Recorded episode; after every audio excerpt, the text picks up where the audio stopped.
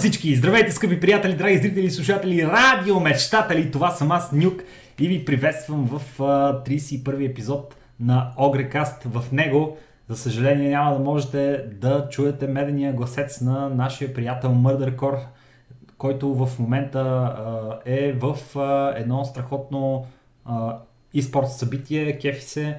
Там наистина очаквам от него новини за това как се е прекарал в следващия ни епизод, но в а, текущия съм ви приготвил една страхотна изненада и като мой ко-хост в а, днешния а, 31 епизод ще бъде един човек, който може да даде доста повече на нашия подкаст от обикновеното, защото той има уникална перспектива. Той има много опит в индустрията и можете да разчитате на страхотни лафове и истории от негова страна. Това е моят добър приятел Моргалат. Здравей, Моргалат! Как Здравей, си? Ники! Чувствам се много добре. Приятно ми е, че за втори път гостувам в вашето шоу. Изключително много, много ви се кефя на тебе и на Стоян.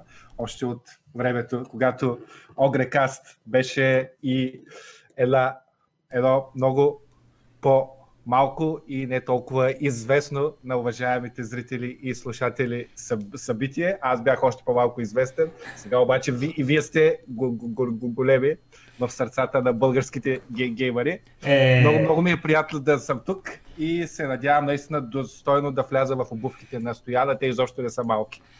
Добре, Стояне, много изпускаш, брат. Голям подкаст ни чака. А какво ще си говорим в него, ще разберете, драги слушатели, сега. На първо място ще ви споменем за безплатните игри и нашето впечатление от тях.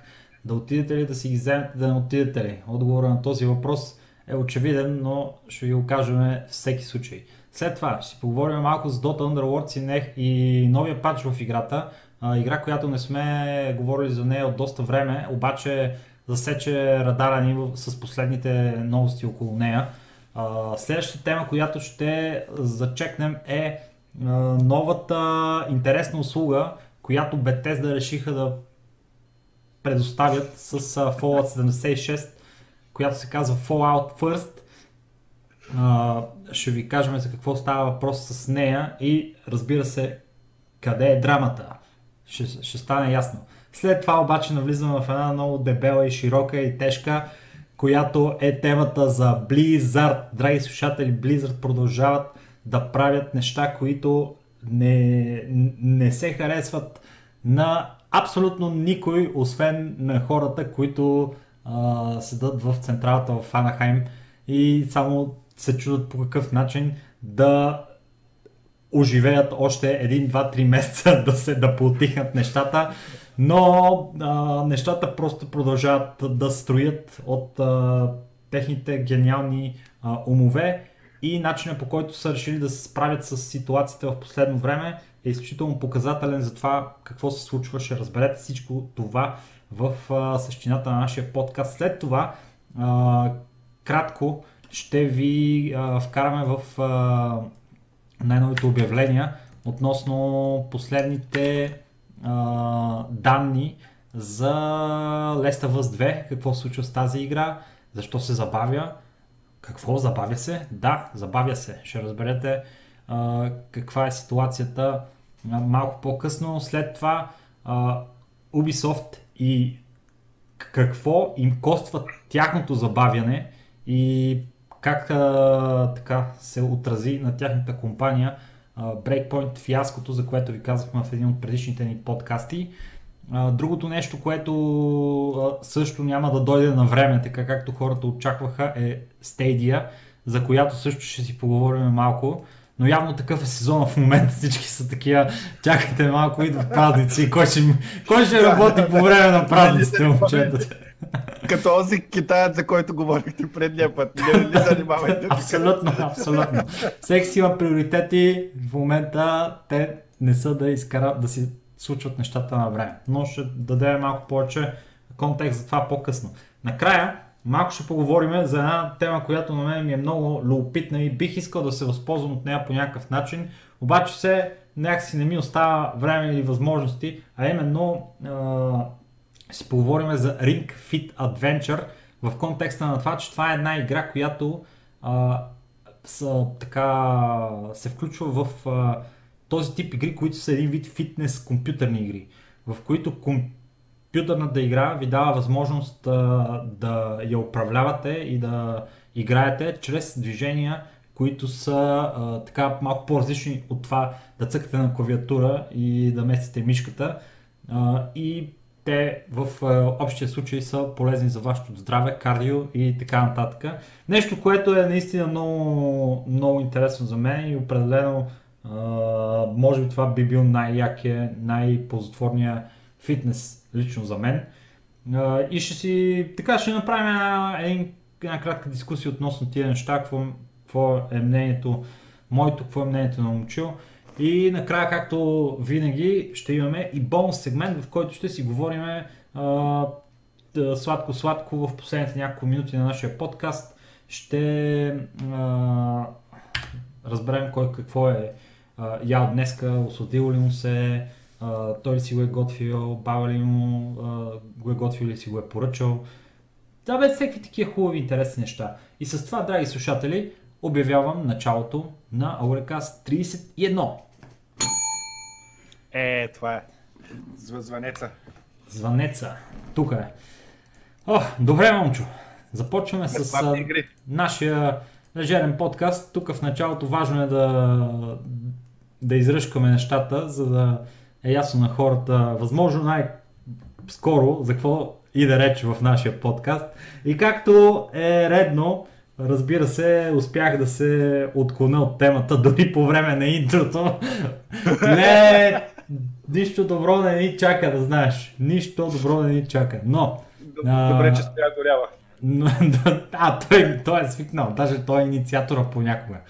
Разбирам. А, така, драги слушатели, в първия ни сегмент за безплатните игри ще стане въпрос за това, което Epic Store предоставя и тази седмица, именно две безплатни игри, като те са в два различни жанра.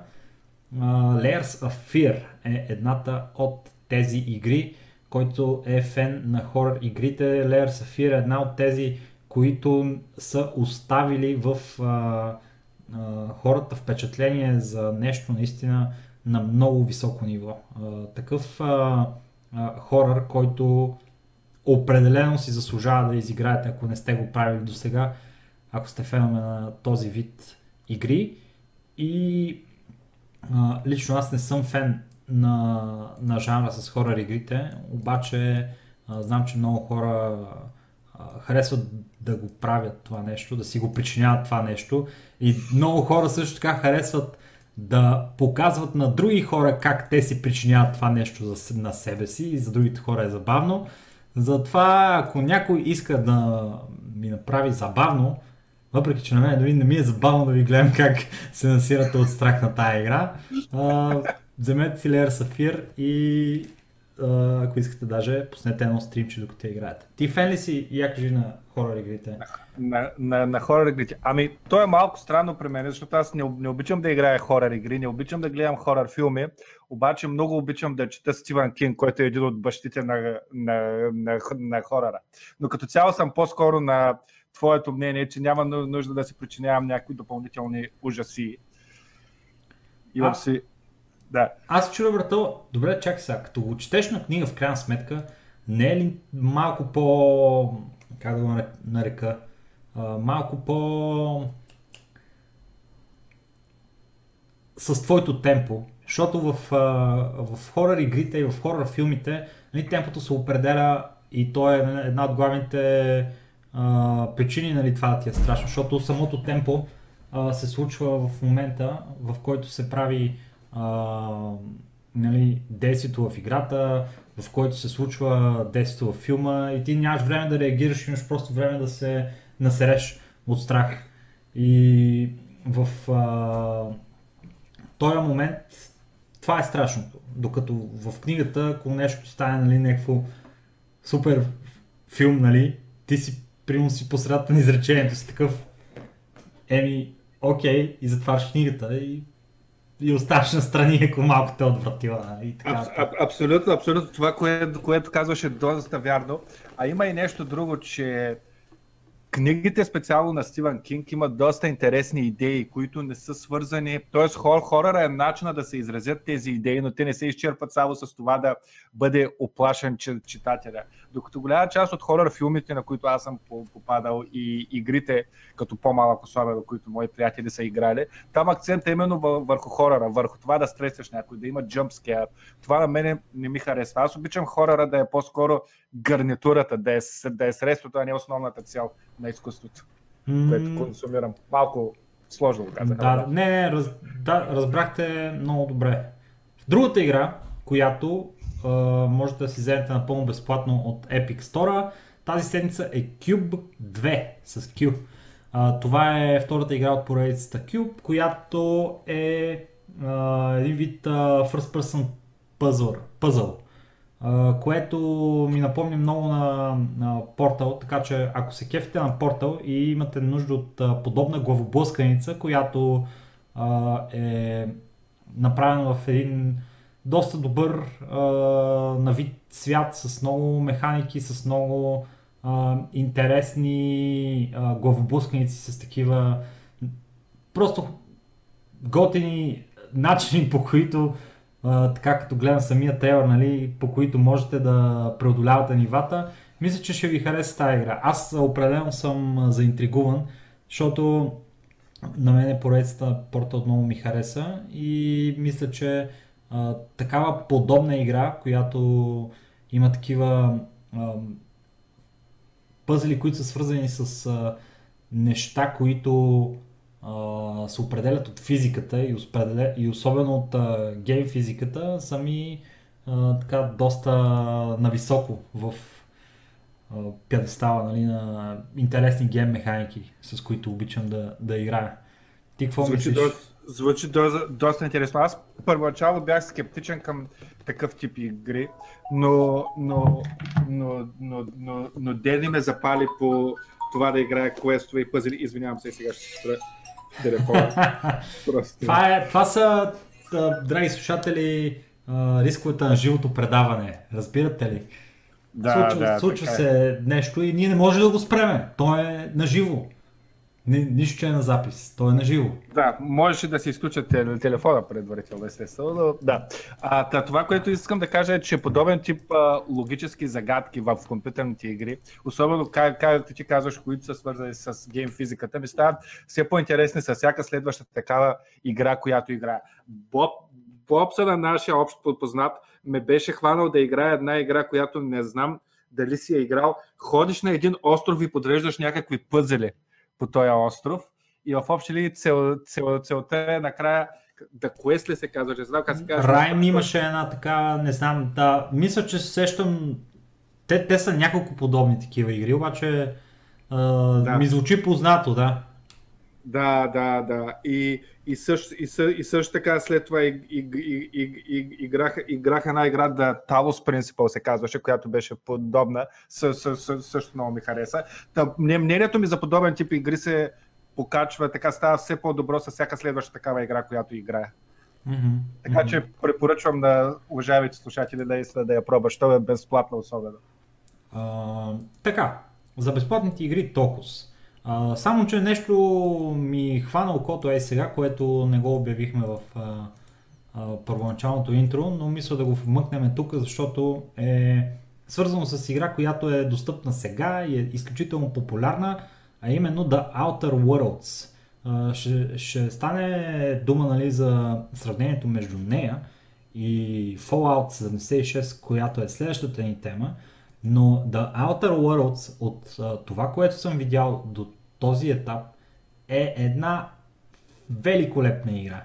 Out, The Outer Worlds от създателите на, Fallout New Vegas, Obsidian, е RPG, в което вие като управлявате вашия персонаж като first person shooter, има страхотен хумор, има така прилични механики, а, като за first person а, и RPG-то в, в тая игра е на много, много високо ниво. Изборите, които можете да вземете, както във всяко едно добро RPG, са всеобразни, абсолютно всякакви може да са, можете да решите да не се занимавате въобще с а, а, начина по който играта решава да ви напътства. Можете да убиете всеки, можете да откраднете от всеки, можете да вземете всякакви решения и най-важното, можете да участвате в а, разговорите, които определят нали, начинът по който ще излезете от ситуацията а, по много забавни и много интересни начини. Персонажите са изключително разнообразни. А, ще трябва отново да кажа просто хумора на тази игра нали, в комбинация с графиките и геймплея я прави една много добра много добра за жанра си игра. Нещо, което определено хората от Obsidian показаха как могат да го правят и колко добре могат да го правят. Ти имаш ли някакви впечатления от The Outer Worlds? Видя ли нещо? Не, пр... не приз, приз, приз, признавам се, че за, за Outer Worlds нямам никакви впечатления. Но като каза от създателите на Fallout New Vegas, ако искаш, можем да следващата ни тема да си поговорим за Fallout, тъй, тъй като про, про, прочетах малко след като ви каза, че трябва това да е една от темите и нещата, които се натъклях за Fallout First са да. скандални. Наистина са скандални. Аз се чудих да, да се смея ли или да плача просто. Ако това, ако това наистина е вярно, което са направили Bethesda, то няма причина да не вярваме на това, което е написано тия пичове страшно, страшно, страшно много са сгазили лука. А, абсолютно. И, и имам, имам малко контекст на цялата тази история и да, малко ще разместиме. Dota Underworld ще влезе след uh, Fallout First, добре. защото много добре ще влезе сега Fallout First, като uh, нали, следващата тема след uh, нашите нали, първични впечатления от uh, uh, новата игра на Obsidian, която наистина е много добра трябва да я сравним с Fallout 76, която е нещо абсолютно отвратително. Абсолютна подигравка с всеки човек дал пари за тази игра. Абсолютен скам. Тази игра е скам. Нека да ви, да ви изреда едно по едно нещата, така че да ви стане ясно и ще направя изключително кратко резюме на това какво Fallout 76 трябваше да бъде и на това, което Fallout 76 всъщност се оказа, че е. Fallout 76 започна с един изключително сладък готин трейлър, който показваше един изключително празен бункер, който беше изключително празнично украсен. Зазвуча една страхотна американска мелодия и в душите на хората се зароди надежда за това, че в следващия Fallout ще е наистина скандален. Породи се хайп няма да е в поредицата, ще е в а, а, някаква съвсем на друго ниво игра, защото се казва Fall 76 на всичкото отгоре и нямаше идея хората какво могат да очакват. Обаче с времето започнаха малко да се разнишват а, така деталите около играта и да се а, разбира за какво става въпрос и се оказа, че Fallout 76 ще бъде а, MMO. Така че в него, в един а, споделен свят, всичките играчи ще бъдат, ще населяват този свят и ще се борят за оцеляване и за забавление, доколкото е възможно в постапокалиптичен свят. След така известни така, месеци, в, по време на E3 Тод Хауърд обяви, изключително твърдо обяви, че Fallout 76, когато излезе, няма да има в нея абсолютно никакви микротранзакции, които са които не са а, козметични. Единствено и само козметични микротранзакции ще има и играта ще е супер яка и ще бъде супер добре поддържана, ще има съдържание в тази игра, ще има много яки неща и ще бъде игра, която а, ще позволи на Bethesda да се качи на същия код, на който много други лайв сервис игри са се качили и ще може да прави а, така продължително много пари от своите потребители, без да се налага да прави много усилия за това.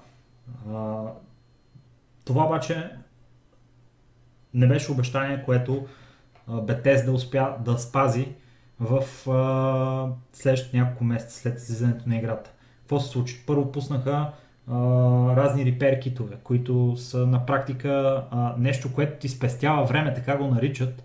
Обаче в игра, която целта ти е да грайниш ресурси, спестяването на време е автоматичен pay to win. Това е нещо, което те изкарва напред от другите хора.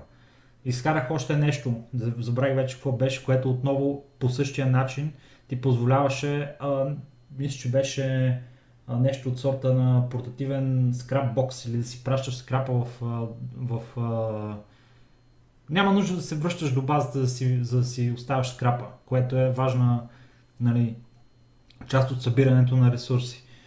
Това бяха само две неща, които се бяха случили. Хората много лошо реагираха на това нещо, защото определено Bethesda, освен супер бъгави им лаунч, направиха това нещо и това нещо.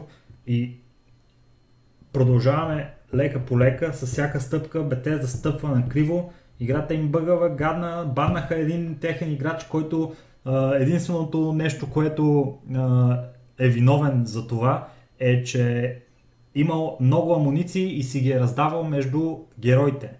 И той е играл толкова много, че е събрал супер много амуниции и хората бяха такива. Той е някакъв а, пълен. Хакер. Хакер, пълен а, а, неадекватник, пълен идиот. Не трябва да му позволяваме повече да игра на нашата игра. И се подиграха с човека, който е играл най-много играта им, най-вероятно. Още поредното нещо, нали, което Бетезда, малко ще е по-дълъг монолог, защото те първа нещата стават много сериозни. Да, да, стигаме аз, до... аз прочет. Да, стигаме, брат, драги слушатели, до текущия момент, в който Fallout First. Bethesda обявява Fallout First. Само на нещо преди да ви кажа какво става въпрос в Fallout First. Bethesda имат множество, стотици реквести от техните верни фенове.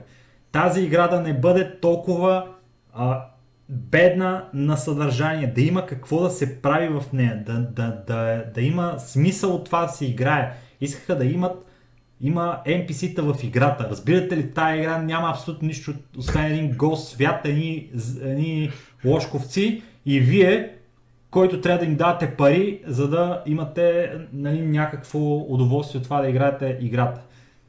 Освен началните 60 долара, нали, които струва играта.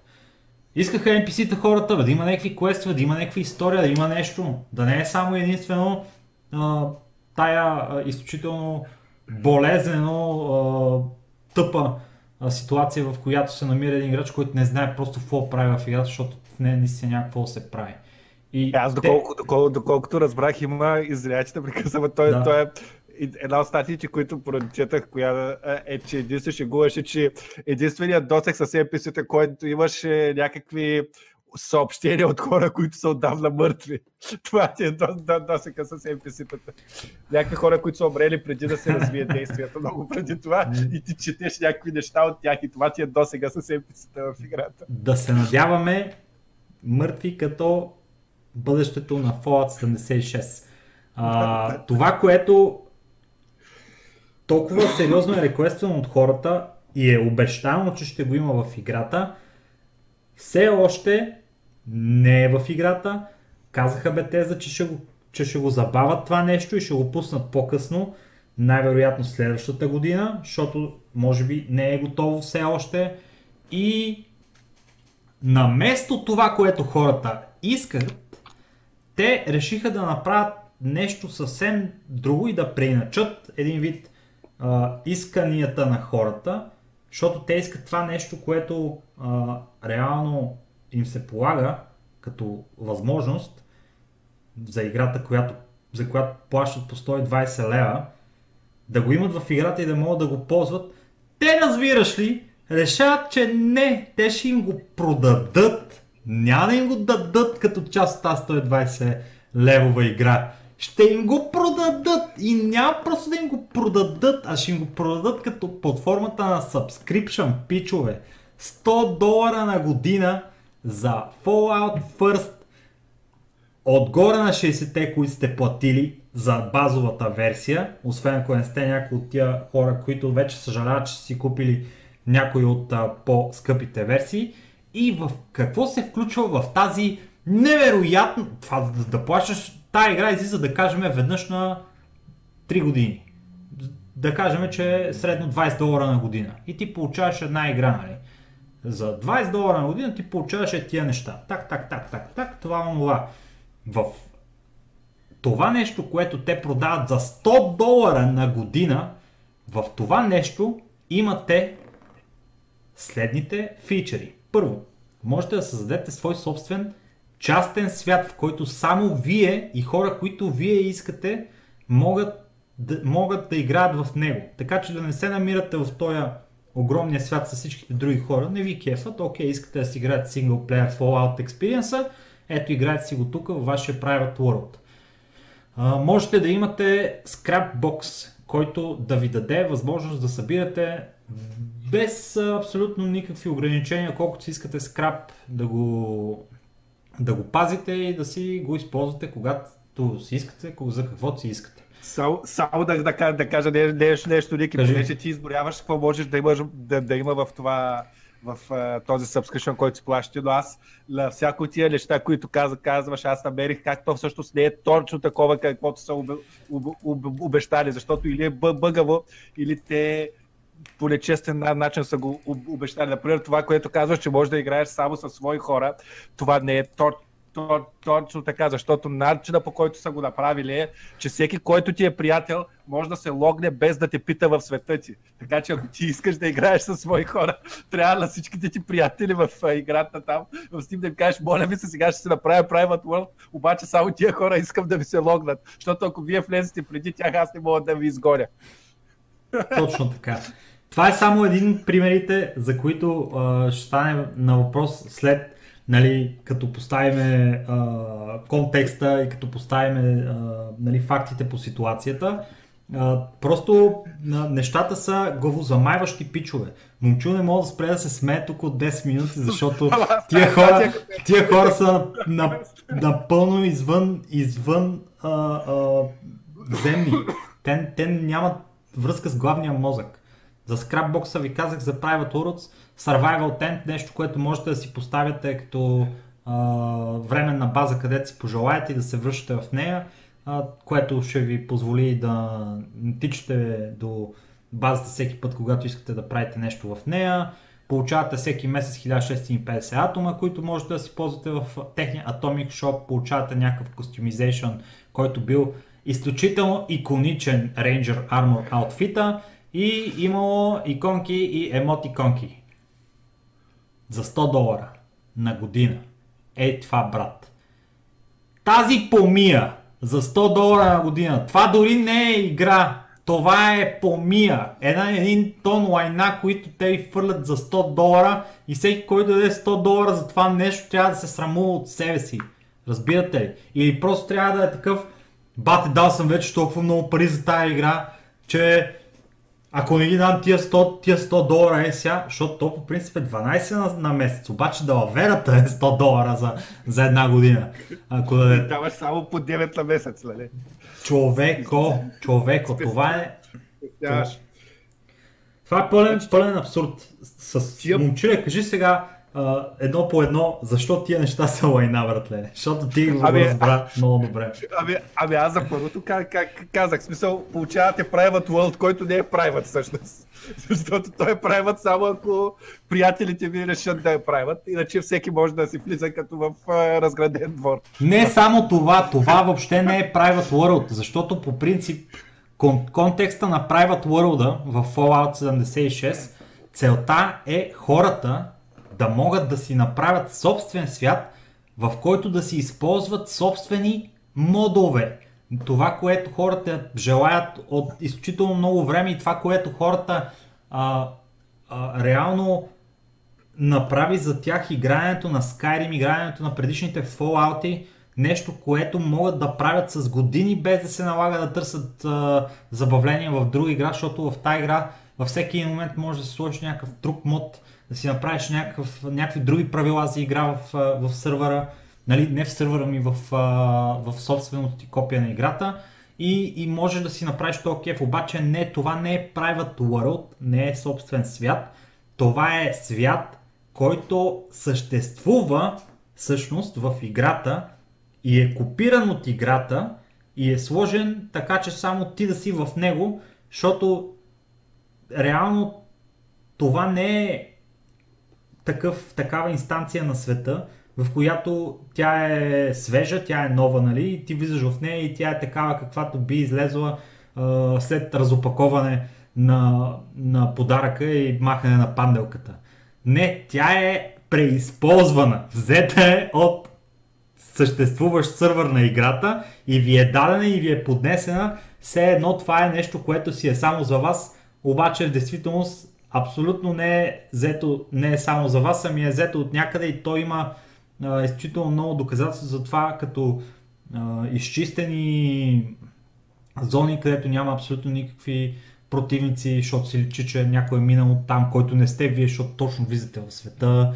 А, някакви е такива първи и, и не могат да се правят модове на това нещо, защото то си е пак хоснато на техния, на техния сървър, така че вие какво ще модвате? Вие трябва да моднете техния сървър, не става. Хората, това нещо е пълен абсурд. Това въобще не е това, което хората искаха да получат като, да. като правят World. От да, нататък какво става? Специално това с Limited Star Space, това мисля, че от това, което прочитах, това се е направо подигравка с феновете на играта и с хората, които са посветили време на играта. Защото това, че на практика в тази игра всичко си има а, как да кажа, това е може би, може би един от най-големите проблеми на, на играта, той е Limited Star Space и те са обещали от Bethesda, че това ще го оправят, че това е нещо, което дори не е било първоначало така планирано, че едва ли не ще направят живота на лоялните си играчи по-добър. И те вместо да го направят това като quality upgrade в играта, те решават да го продадат на хората.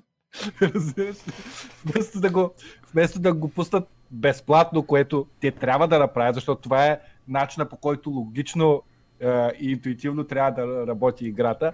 Ако си платиш по 12 долара на месец, ти ще получиш нещо, което би трябвало да, да, да се полага. Просто за да играеш играта. Понеже докол, доколкото знам, той Unlimited Star Space решава страшно много проблеми, като това да ходиш по 15 пъти да си продаваш скрапа, да го оставяш там и всичко в крайна сметка в тази игра има някаква тежест и крафтването е супер важно, важно. Така че те не просто дават премиум контент на играчите за тия пари, а те им дават нещо, което първоначално е трябвало да го има в, в играта.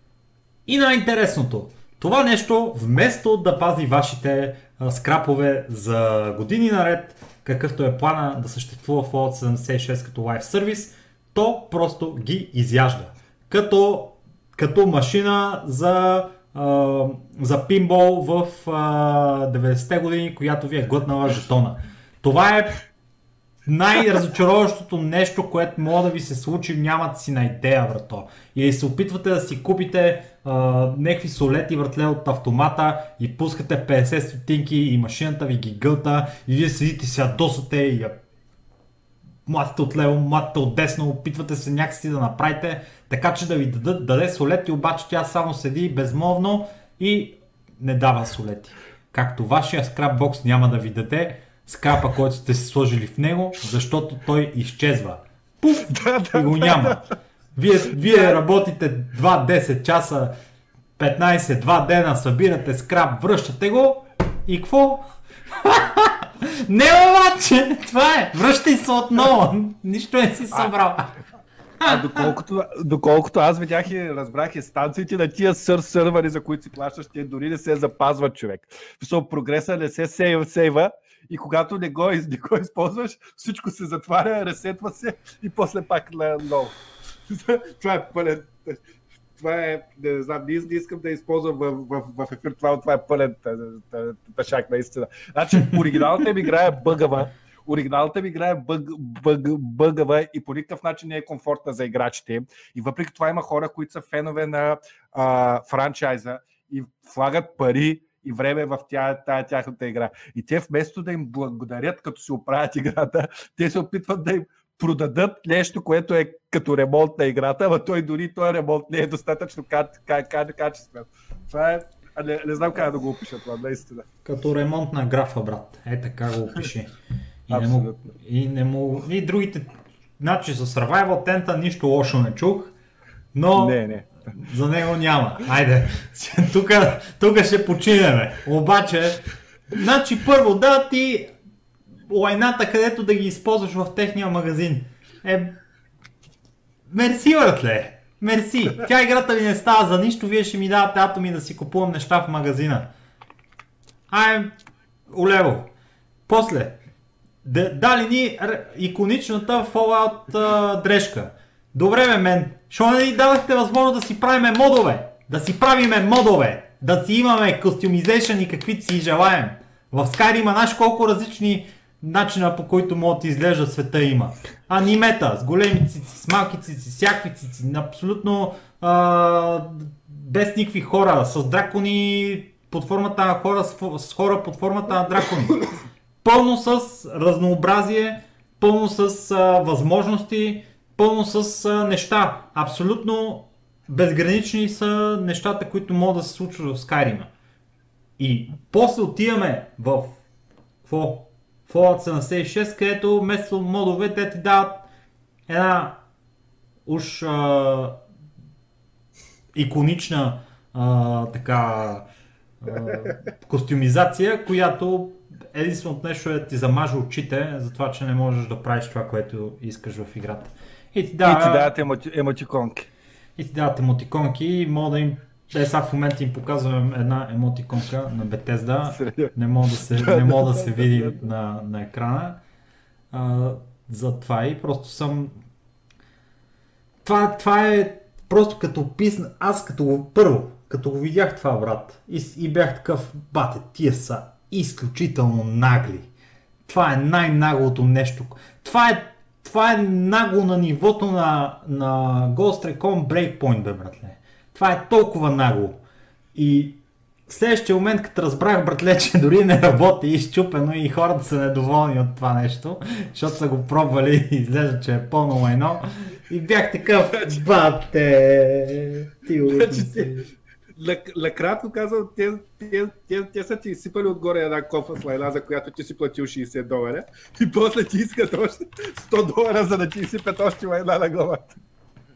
Тъй, да, да. Сега, а, Bethesda, един, една интересна информация, която, която, с която се запознах днеска преди подкаста, е, че Bethesda е собственост на компанията Zenimax.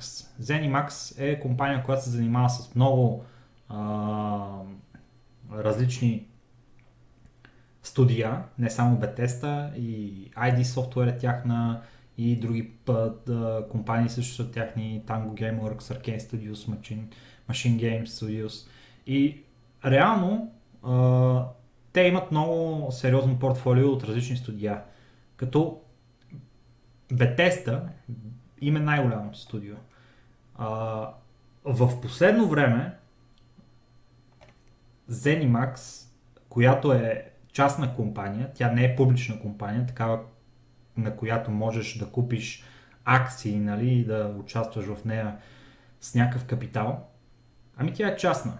Обаче, а, когато си частна компания, няма, нали, нямаш причина и няма защо да разказваш нали, на широката публика за твоите постижения, а, било то финансови, било то каквито и да е, и твоите планове, защото няма типичните разговори с инвеститори, които излизат онлайн и които се чуват от хората. Няма типичните спекулации, нали, когато то видиш нали, каква е цената на техния дял, който можеш да си закупиш.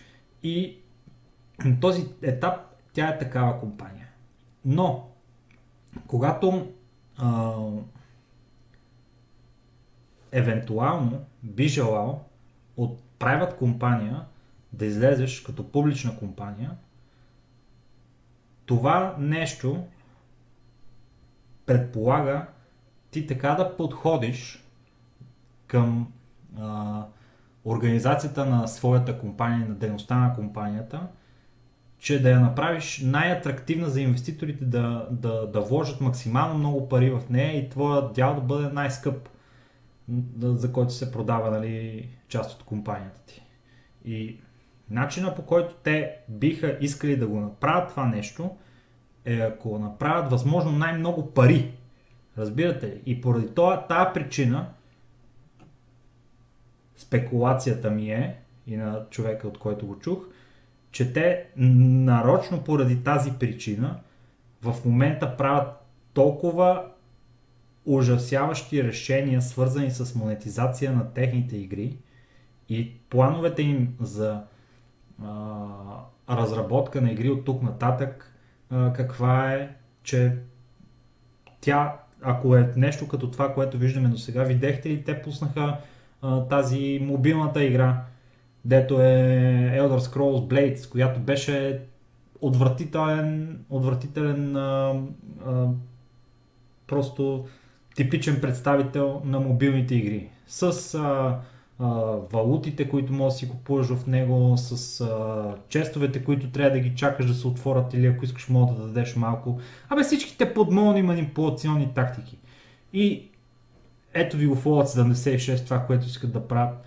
И плана, може би е бил, с релиза на The Elder Scrolls uh, 6, който се очакваше да излезе по-късно, те единственото нещо, което обявиха е чисто и просто, че играта ще я има. Обаче, uh, кога ще излезе, никой не знае. И те, те си чакаха, планираха по какъв начин да го направят. И с излизането на The Elder Scrolls 6, най-вероятно искаха и да направят компанията публична, за да се продаде с най-най-най-висок дял, колкото се може повече, да направят най-най-най-много пари на гърба на това, че първо, ето, те изглежда, че правят много пари в момента, по начина по който правят пари и че в бъдеще ще се правят още повече пари от новите им неща, които излизат. И няма друга причина, поради която тая компания да си уседе толкова зверски доверието и игрите, които а, хората имат. А, нали, игрите и доверието, кое, които, което хората имат в тази компания, защото тя беше универсално обичана компания Bethesda. И за Fallout, и за Skyrim, и, и предишните версии на, на The Elder Scrolls. Заради кинти, естествено. Но ето малко по-конкретна причина защо евентуално може да е това. Плюс това, то пич, дето е бащата на Bethesda, забравих му името, чай сега, Bethesda Founder. Значи, Кристофър Уивър в а, комбина с Робер, Робърт Аутман а, са създали нали, Bethesda Softworks. Като Кристофър Уивър е човек, който се занимава с направата на продуктите, а Робърт Аутман се занимава с бизнес частта. И естествено, защото не ги кефи, че не правят много пари игрите, моя спекулация, са го кикнали Кристофър Уивър, който след това а, се е разправил с тях в съда поради тази причина. И сега в момента те са на е това дередже, защото са загубили а, он, онази искра към игрите, онзи метод и начин на подход към игрите, който е имал преди и сега вече го няма да, и Бетезда загинах. Това, това звучи много тъжно и за да завършим малко по-весело темата за Fallout и за Bethesda, може би един не толкова голям в големия мащаб на картината гаф, но все пак забавен гаф, е, че те като са решили да правят Fallout First, не са си купили URL на време. И някакъв глевен фен е купил URL-то falloutfirst.com и там е, ако напишете falloutfirst.com, влизате в един фен сайт, в който той си е излял всичката негативна емоция спрамо в Fallout, който се казва Fallout Fuck You First. и в общи линии там е направен по един с, с едно изключително добро чувство за хумор е описано всичко, което ви очаква в Fallout First. Така че falloutfirst.com може да го, да го сложим така в секцията под видеото, хората да видят. Пича много се е постарал и много добре е описвам какво ще има в играта по един много хумор, хумористичен начин. Аз Пълна... много се запомнях, докато го четах. Пълна порнография. Е, сега стоян като го няма и като мога да си приказвам толкова много време и направо ми стана едно густо на душата. Обаче, сега за следващата тема, която ще бъде Dota Underworlds, ще оставя в, изцяло в твоите ръце, и в твоята уста това да ни разкажеш какво представлява Dota Underworlds в последния и патч и какви са ти впечатленията от играта на този етап. Значи, минаваме от а, една, едно, как да кажа, минаваме от приказките за една компания, която е много недобросъвестна и не се грижи за играчите си. Минаваме към една игра, в която хората, които я правят, случая екипа на Valve, който прави Dota Underlords, са точно на противоположния полюс. Dota Underlords, още от момента, в който из, из, излезе, а, хората, които от, от, отговарят за играта и я правят и апдейтват с много страст. Какво имам предвид? Всяка седмица има нови пачове, водят се активни дискусии с феновете. Тоест всичко, и то, това, което фен, феновете казват, те хората го правят. Екипа, който прави, прави, прави, прави играта, го въвежда като въведение в Dota Underlords. И като цяло от, от отношението им е изключително не просто коректно, но и много, а, как, но и много, как да кажа, а, просто се води отворен диалог с феновете. Играта се прави как, както от хората, така и от феновете, което е суп, супер яко. И последното, което, което се случи с Dota Underlords, е, че направиха така наречения си Big Patch, Big Update, в който се въведоха а, едноименните от името на играта Underlordi в играта. Към този момент има само два Underlorda, които представляват допълнителни човечета, които са с малко по-висок ранг от тази гледна точка, че не са като нормалните ви единици на борда, ми си имат специални умения и специална система, по която си кастват тези ум, ум, умения. Към този момент има само два Underlorda. Един, а, една мъжка фейчка, която е като Dark Willow, от тая раса, от която е Dark Willow в, в, в Dota, и една демонка, Анесекс, която а, та, и, и, играта към момента изглежда доста балансирана, до, доста интересна и с този патч а все едно играем напълно раз, различна игра. Тоест, ако сте познавали Underlords до сега, играта е изцяло променена и той е променена към хубаво. Тоест, запаз, запазили са, според мен, позитивните страни от играта, но са махнали неща, като, да кажем, стратегии, кои, кои, които са небалансирани, взели са, да кажем, не, а не, не, не, са се, не ги е досрамяло да вземат модела от TFT за левелването, защото имаше разлика между начина по който си хачиш златото и левелваш в Dota Underlords и в TFT. Те буквално са взели, взели това, което е от TFT. И Просто, когато... И освен това, нещо, което са направили, което на мен много ми хареса и е супер яко, е, че са пуснали Dual Mode. Тоест, можеш да влезеш да играеш с приятел. И начина по който работи а, Dual мода е, че когато играете, може да си пращате един на друг единици и злато и левелвате ед, ед, ед, едновременно, което означава, че левелите са по-скъпи, но и двамата може да инвестирате злато в, в това да дигате общия левел на отбора си.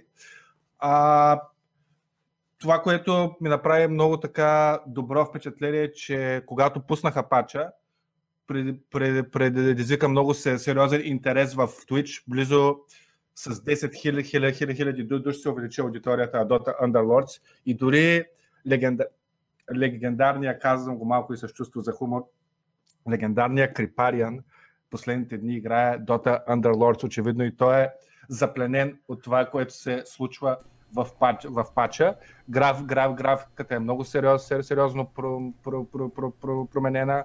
Въвели са много нови Unity Alliance. Просто а, ако сте хора, които се кефите на ауто батлър жан, жанра, сега е момента да опитате и, и да кажем, а, не сте играли скоро Underworld, сега е момента да видите какво са направили Valve, защото хората много са се постарали и според мен а, играта вър, вър, върви като игра само към по-добро. Сега не знам защо така се получава и преди с артефакт беше така и сега с Dota Underlords е така, че, мар, че маркетинга на игрите им нещо не работи по начина по който трябва да работи, колкото и добри да са тези игри. Това е нещо, от което не разбирам чак толкова много, но ви уверявам, че като игра Underlords е страхотна и става все, по, все по-добра. Струва се да я пробвате. това, което до някъде забелязвам в, в Underlords, принципно е избор на дизайн от страна на Valve, който е нарочно направен по този начин и предразполага играта да е по-трудна за хората, които са заинтригувани към нея, да започнат да играят. Защото а, по-популярната в случая игра Teamfight Tactics е игра, която е достъпна за всеки, който има League of Legends аккаунт в самата игра League of Legends. Тя е като режим на играта League of Legends. Можете да влезете от самия, а, самия лаунчер на играта, от самото меню на играта. Докато Dota Underworld е напълно различна игра от Dota 2 и поради тази причина е малко по-трудна за достъп. Самия начин на промоция на играта, който TFT има, Underworld го няма. Различен беше подхода на Valve към тази игра. Те, макар че този път правилно усетиха начина по който трябва да подходят към самата игра и я направих първо безплатна, второ поддържаха я изключително добре и в този момент а, вкарват новости и неща, които хората искат. Ето, например, въвеждат, както каза Момчил, нови алианси, въвеждат Dual мода, който е много популярен и, и интересен и се търси. Въвеждат фристайл вариант на игра, който можете да си наслагате разнообразни а, а, такива пешки, нали, раз, разнообразни герои по а, полето и да, да ги сбиете просто е така да видите кой ще бие в крайна сметка, което е интересен. Джейла е интересна функция, Underworld това забравях да го кажа за, за Джела, да. Джел, Джела е супер интересен и е уникален и мисля, че ти хората, като все хората говореха, че TFT без съмнение ще вземе тази механика, защото изглежда гениална по отношение на Auto Battler игрите. Какво представлява Джейла? Знаете, че в този тип игри имате определен пул от герои, от който може да си купувате. Предоставят ви се рандъм герои всеки рунд. Джейла казва, че всеки ден в рамките на 24 часа, а, някакъв брой от тия герои са в затвора и не може да се играе с тях. Тоест, те са изключени от пула. Това а, пречи на играта да се как, как, как да кажа, пречи на, на, на, на играта да бъде стел, т.е. да се играят само едни и същи стратегии, понеже във всеки един момент някой ключов герой за тази стратегия може да е в затвора. Да кажем, ако искате да играете бронита, а Beastmaster е в затвора, вие не можете да играете броите, понеже това е основният герой, който е свързан с брони стратегията. Така че трябва да се адаптирате към това, кои герои са в затвора и това прави играта много динамична и интересна. И както момчу спомена бронито и в частност Beastmaster, това, което видях аз от играта и свързано с Джела, е изключително как да му нарека елегантния хумор, който има тая игра. Тая игра не е нали, никой не очаква това да е някаква супер сериозна игра и самия начин по който е презентирана играта не, не го прави това нещо, някаква супер сериозна игра. Това е забавна игра. Това е игра, с която трябва да си починеш и да ти е забавно да играеш и приятно. И в Джейла, всеки в затвора, нали, в Зандана, всеки един от 8 до 12 героя, които са в него всеки ден, е в затвора поради определена причина. И Beastmaster днес е в затвора по причина, че е разказал шега, която е отвратителна и всеки е чувал преди това и поради тази причина е хвърлен в затвора. И аз направо умрях от смях, човек. И всичките други, и всичките други причини, нали, поради които героите са били заключени, са някакви напълно абсурдни и са много забавни трябва да влезете в играта и да ги прочетете. Все още има Battle Pass, между прочим, протопаса, който е за Early Access, така че освен да играете играта, имате и нещо, в което да прогресирате и ако сте а, наистина апелираме към вас да я чекнете тази игра, защото си заслужава и начина по който се развива определено а, ни дава много надежди за бъдещето и начина по който играта ще изглежда в в а, следващите години. Ако продължат така да я поддържат и направят малко повече реклама и турнири, които да бъдат атрактивни за хората, според мен ще бъде много а, така, или, да направят като, или да направят като Wizards of, of, of the Coast, които малко отварям скоба, но които популяризират Magic последните месеци и година, като, като плащат просто басословни суми на големи стримари да им играят играта. Аз постоянно, като вляза в директорията на Magic, някой известно им играе Magic, без да е свързано като цяло с Magic. Така че могат просто да плащат някакви хора да им играят играта, за да я популяризират, като Крипариан, да кажем. Еми, що не? И повече турнири. Играта просто има страхотен потенциал, но няма много, много така експожър в момента. Нали? Няма, не я виждат много хора. Няма много така, а не знам как, какво ти е мнението на, на, на теб, но аз съм останал с впечатлението, че последните месец-два има спад на интереса към аутобатлър жанра. Тоест, вюършипа спада как, както на Underlords, така и на TFT, който е най-популярният аутобатлър в момента. Хората се отдръпват от този жанр по някаква причина. Ами, когато беше нов, той имаше интерес, защото е нов.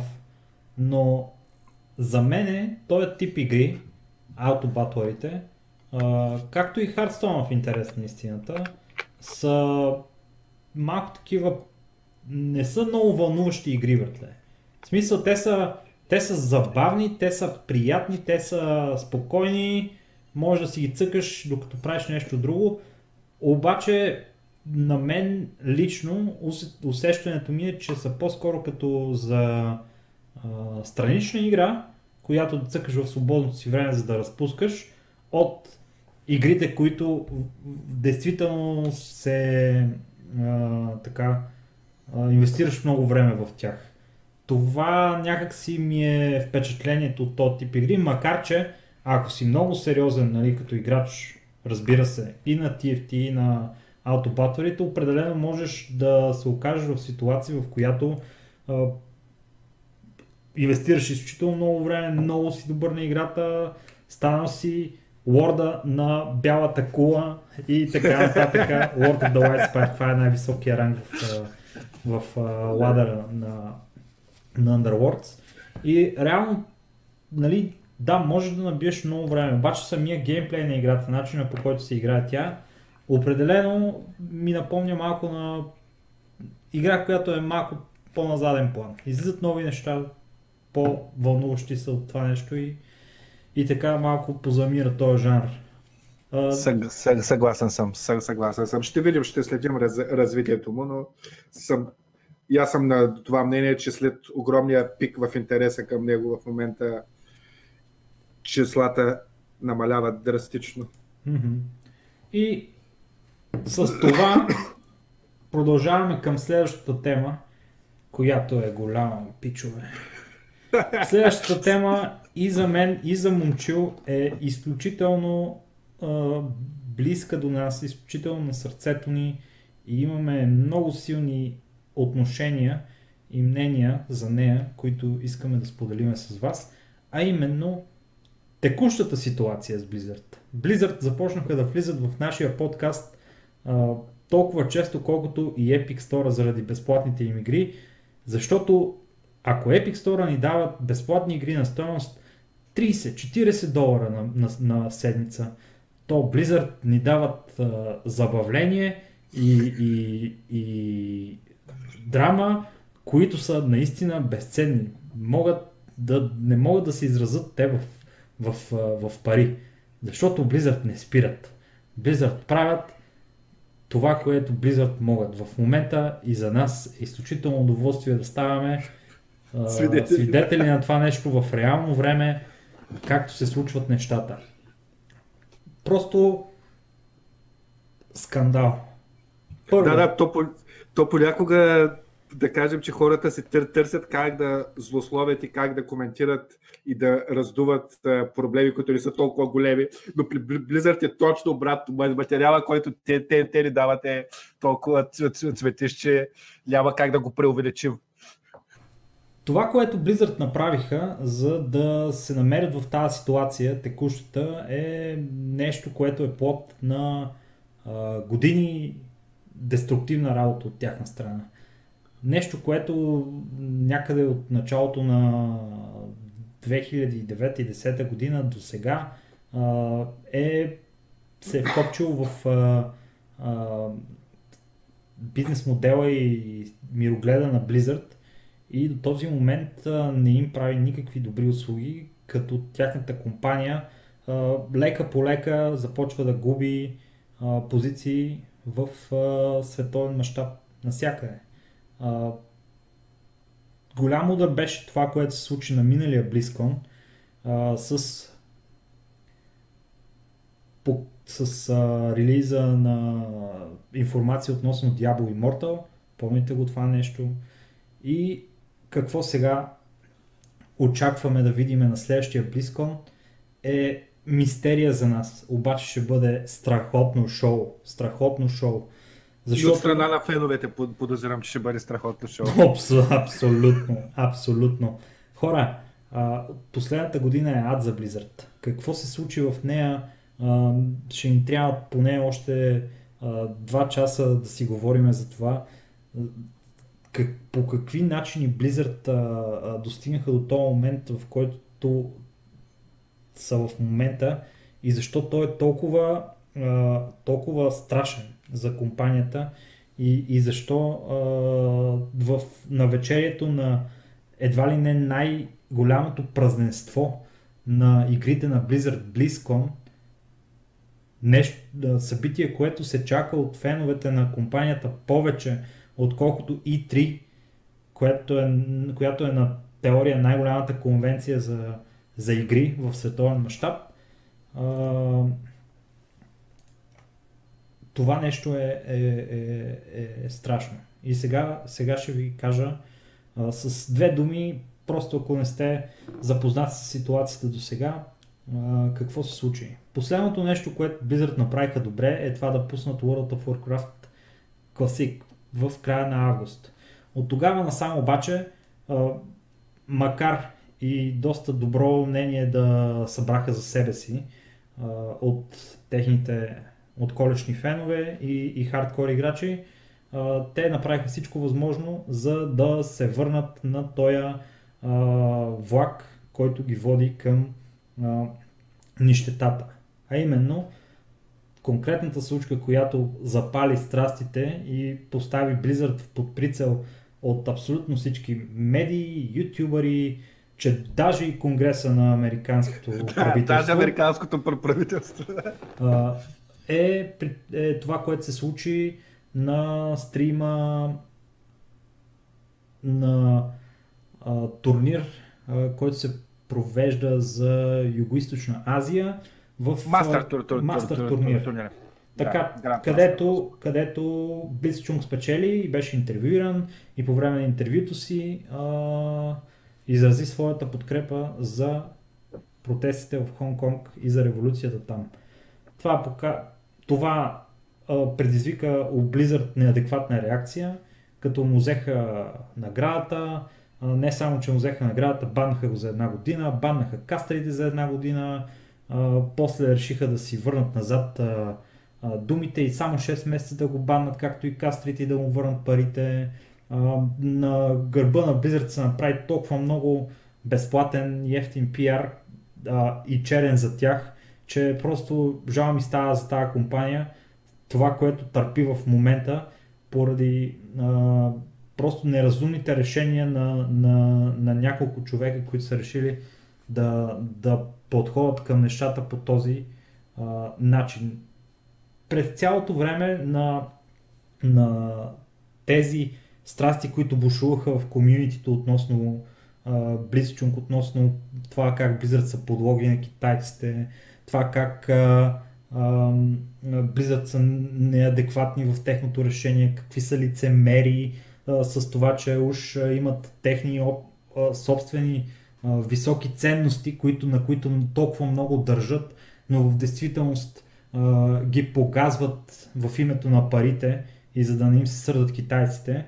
И това доведе до такъв, такъв сериозен нали, ответен удар от комьюнитито, че Blizzard бяха принудени да кенсълнат не едно, а две събития, които са свързани с техни а, игри, които а, излизат и са промоционални за тях, бяха принудени да ги кенсълнат, а, бяха принудени да а, взимат такива решения и да дават такива а, изказвания, които а, хората им просто им ли на които хората, които са извън компанията е лесно да, да погледнат с едно просто лишено от на око и да видят нещата точно такива, каквито са, каквито фактите ги показват. А фактите са, че Blizzard в момента са се насрали тотално. Те са пълни с страх.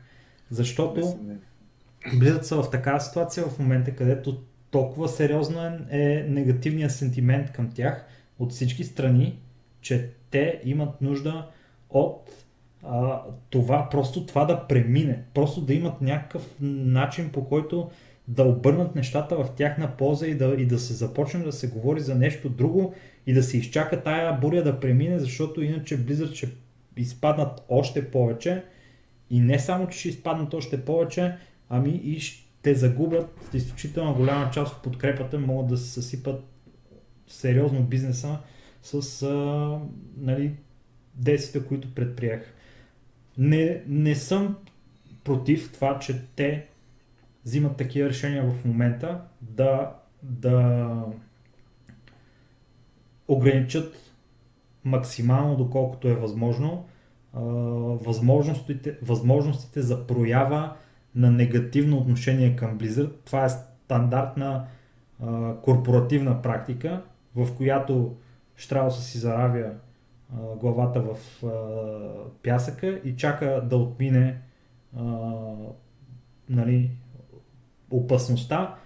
Обаче хората не са Штрауси, хората са хора и те реално погледнато ще продължават да бъдат а, контра на Blizzard, докато Blizzard не си извадят а, главата от пясъка или от други тъмни места и не започнат да правят адекватни неща, които да бъдат в полза на тяхната аудитория, на техните фенове.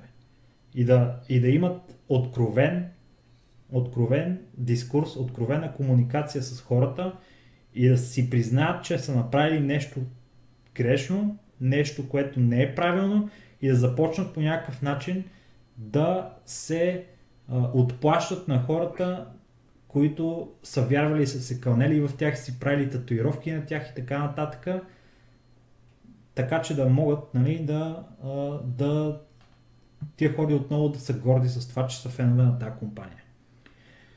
Да, а, ако мога да се вмъкна и аз с някакво мнение.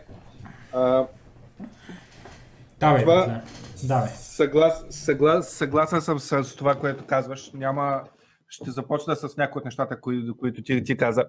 Няма лошо в това да ограничават негативното мнение към тях, но проблема е, че Blizzard го правят по един много а, лицемерен и дори бих казал детски начин. Тоест, те не застават твърдо като компания да кажат, ето това ни е решението, ние ще стоим зад това решение и вие няма да ни траш толкова те заради това. Вместо това, ако си спомняш с Бличун какво става, че Reddit им беше заключен, и то беше очевидно защо е заключен, и Blizzard излязаха с обяснението, ами то един от е, администраторите ни, нашите на Reddit темите ни, без наше знание е заключил темите, ама ние не го знаехме това, сега ще оправим всичко и ще ги отключим. Що за идиотско изказване беше това? Ле, истина. Да. Те не знаят, че някой от техните администратори е заключил Reddit темата. So, това е това, не, това не звучи като стейтмент от uh, мултимилиардна компания, нали? А, знаеш ли, а, спомням се един друг разговор, който имахте с Стоян за времето, когато игрите са били по... Времето да... Когато това да играеш игри е било нещо романтично и красиво. В нашето детство, когато сме стояли с листите хартия, чертали сме се схеми, тогава, когато игрите ни учиха на ценности. А като казваш Blizzard, аз се спомням, когато играех Рейна в Chaos, аз съм а, аз съм живял просто и съм плакал за, за съдбите на Илидан, на Громаш, Хел, Хелскрим, това им бяха двамата любими персонажи. Тогава Blizzard не бяха просто компания, която се цели да направи някаква успешна игра, а бяха ком- компания, която създаваше а, флейвър и създаваше качество на живот за всички фенове на и, игрите им. А, сега всичко, сега просто а, прав, прав, правенето на игри, това не, не въжи само за Blizzard, естествено, но поне сега говорим за Blizzard. Правенето на, на игри се превърна в бизнес и за съжаление, когато в един бизнес започва да се въртят страшно много, много пари, е неизбежно а, той да стои в страни от, от политиката. А, аз съм на, на мнение, че гейминга и политиката трябва да бъдат раз, разделени изцяло.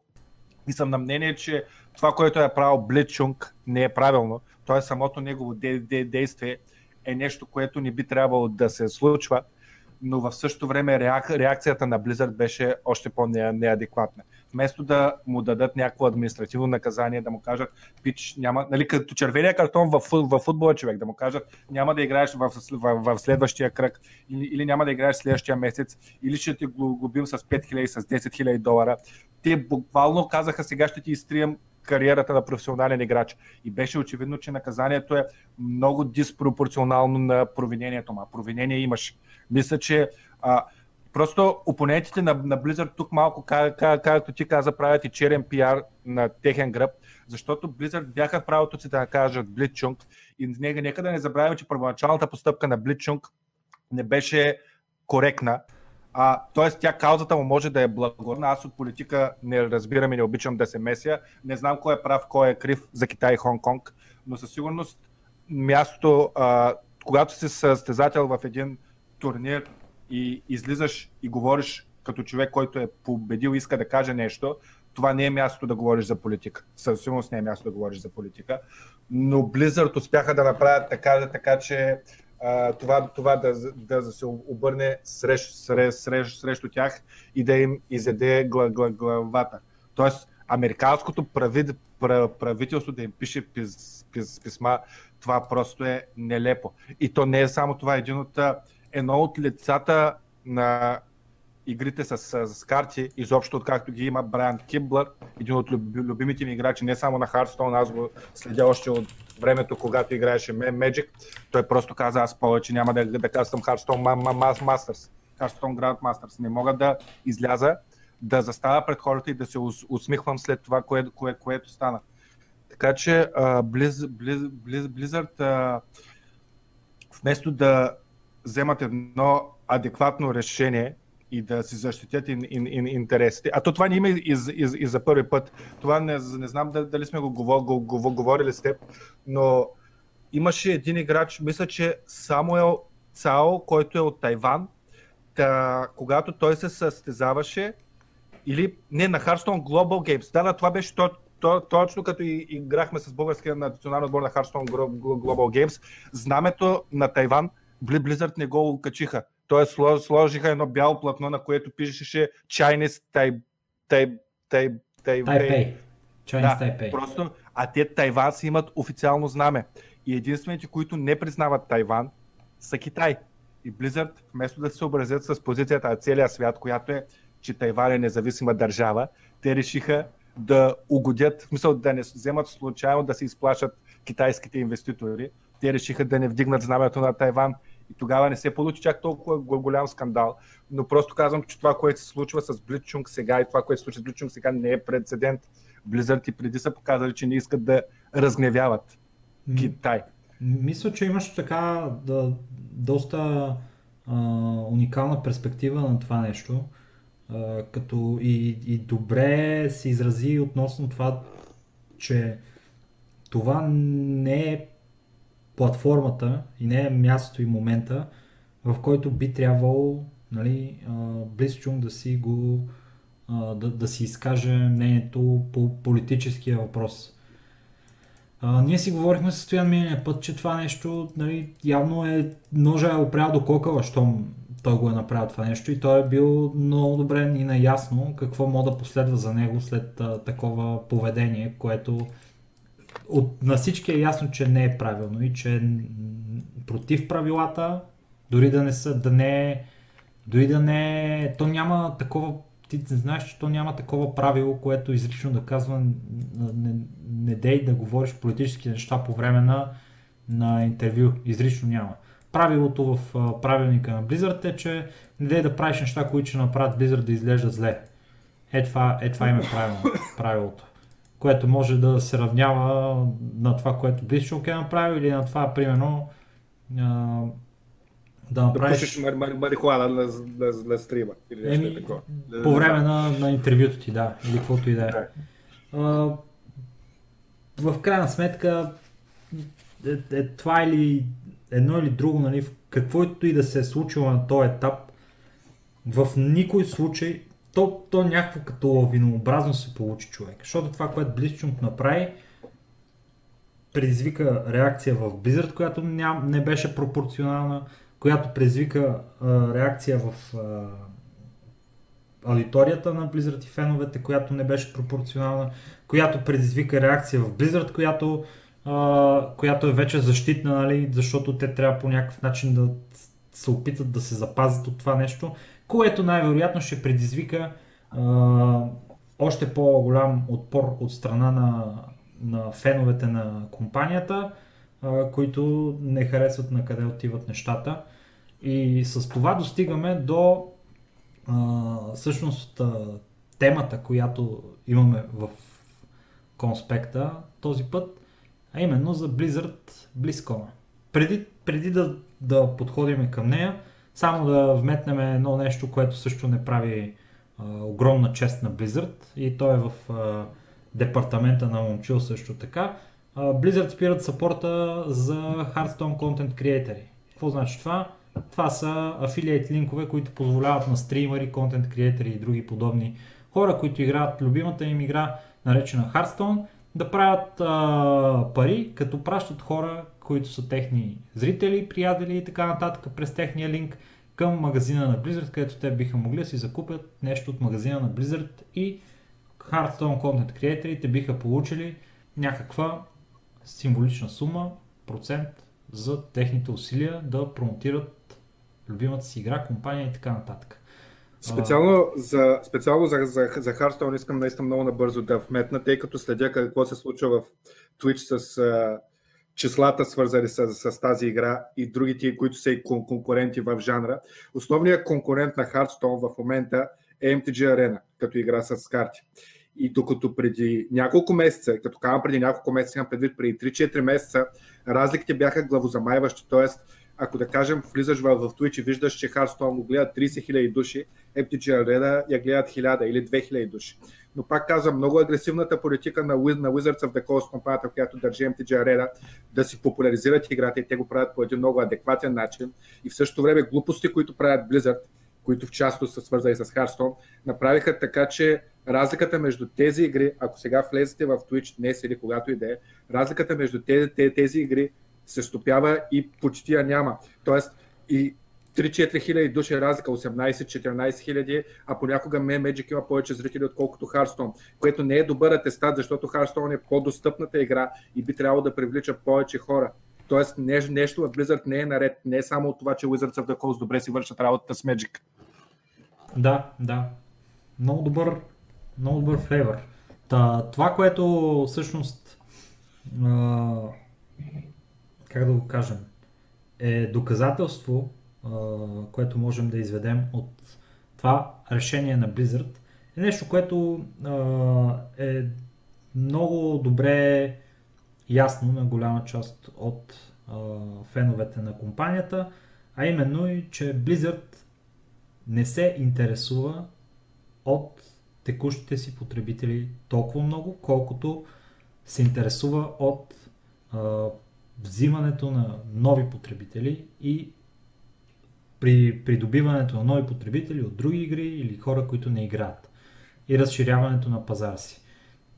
Приемат собствените си играчи, хората, които в момента нали, са част от да, играчите на техните игри, като а, даденост. Което е нещо, което, което а, е възможно да им изиграе много сериозна шега. И то е нещо, което е очевидно с а, а, маркетинговите им решения, които са правили в последно време. Защото това, което целят Blizzard е да имат най-голям потенциал за растеж. те, когато промотираха World of Warcraft класика, те опитаха да дадат достъп на максимално много хора, които не играят а, самата игра или никога не са играли, но просто са, са създатели на съдържание с много голяма аудитория. А, докато хора, които, например, са били верни фенове на играта от десетки, че и 15 години, на колкото години е World of Warcraft, а, са били оставени да чакат а, релиз датата, за да могат да играят на играта. И по този начин Blizzard а, а, планира и организира своите бизнес интереси, като търси нови пазари, докато текущия, който вече е завладял, някакси не, не му отдава нужното внимание, за да го задържи. Вероятно и това, което са направили с спирането на сапорта за Hearthstone Content Creatorите е нещо, което допълва тази картинка и показва още повече нещата как изглежда. То е само капка в морето, пичове. Обаче е капка от морето, която е със същия цвят като другите. Така че... Като се, като, като, като, се замислиш, обаче до някъде може, можем да разберем този менталитет на Blizzard, че те си приемат феновете, които вече имат зададеност и че това има актив, който те могат да загубят. Понеже и Hearthstone и World of War, Warcraft са не просто родоначалници на такъв жанр игри, но са и много успешни игри. И при положение, че имаш най-известното и най-голямото ММО в света и Hearthstone, макар че не е първата игра с карти, е със сигурност играта, която изгради, ди, из, из, изгради ниш, нишата на дигиталните игри с карти. Много е лесно да се хлъзнеш в тази посока и да си кажеш няма какво лошо да, да, да се случи, понеже ние сме толкова големи и толкова специални. Така. И с това достигаме до BlizzCon. BlizzCon, който ще бъде може би най-специалният BlizzCon в историята на BlizzConите най-интересният BlizzCon в историята на BlizzConите и честно казано а, не знам какво да очаквам по време на този BlizzCon. Имаме тук една а, план графика, която се простира в а, така следващия а, уикенд,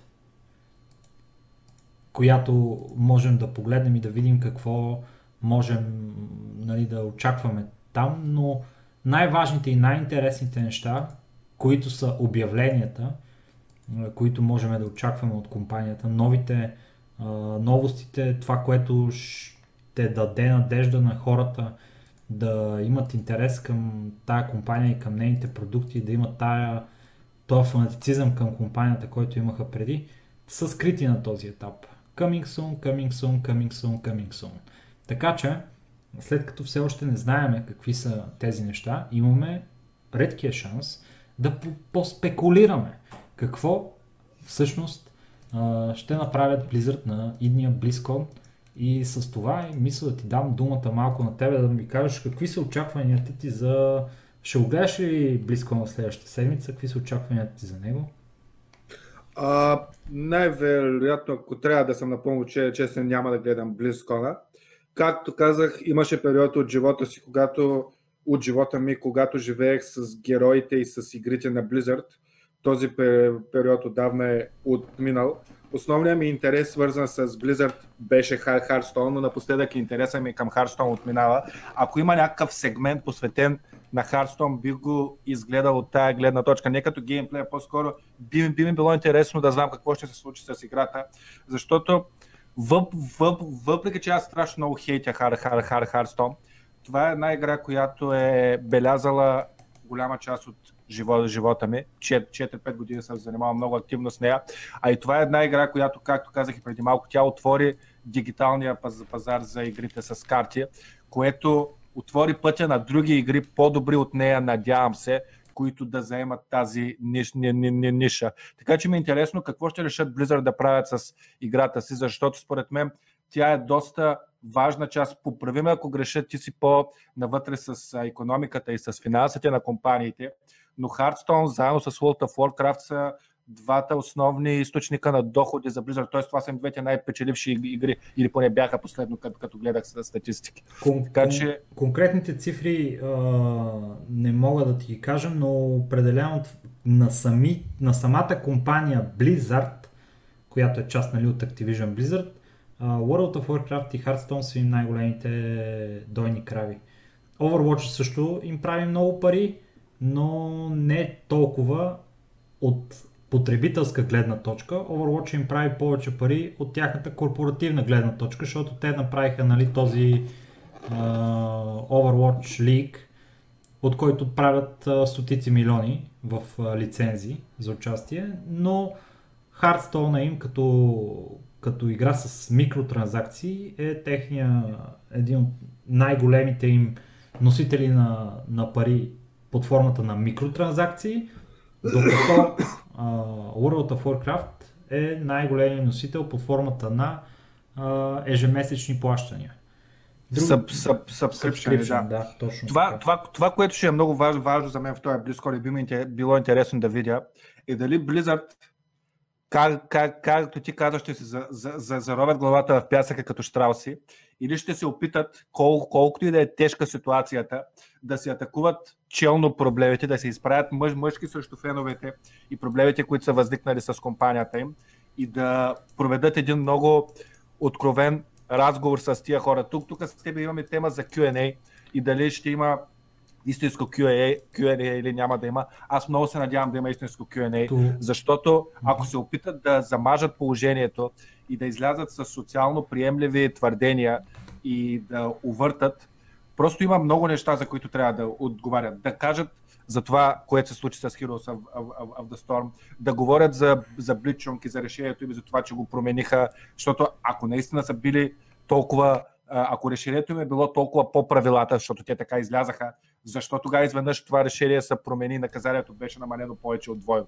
Тоест, това са неща, които на Q&A трябва да ги има и за да се запазят фейса пред хората и да започне този възстановителен процес, за който ти казваш в Blizzard, тия неща трябва да бъдат изчистени. Няма да стане с зараване на главата в пясъка и с замитане на, на проблемите зад вратата и други такива метафори.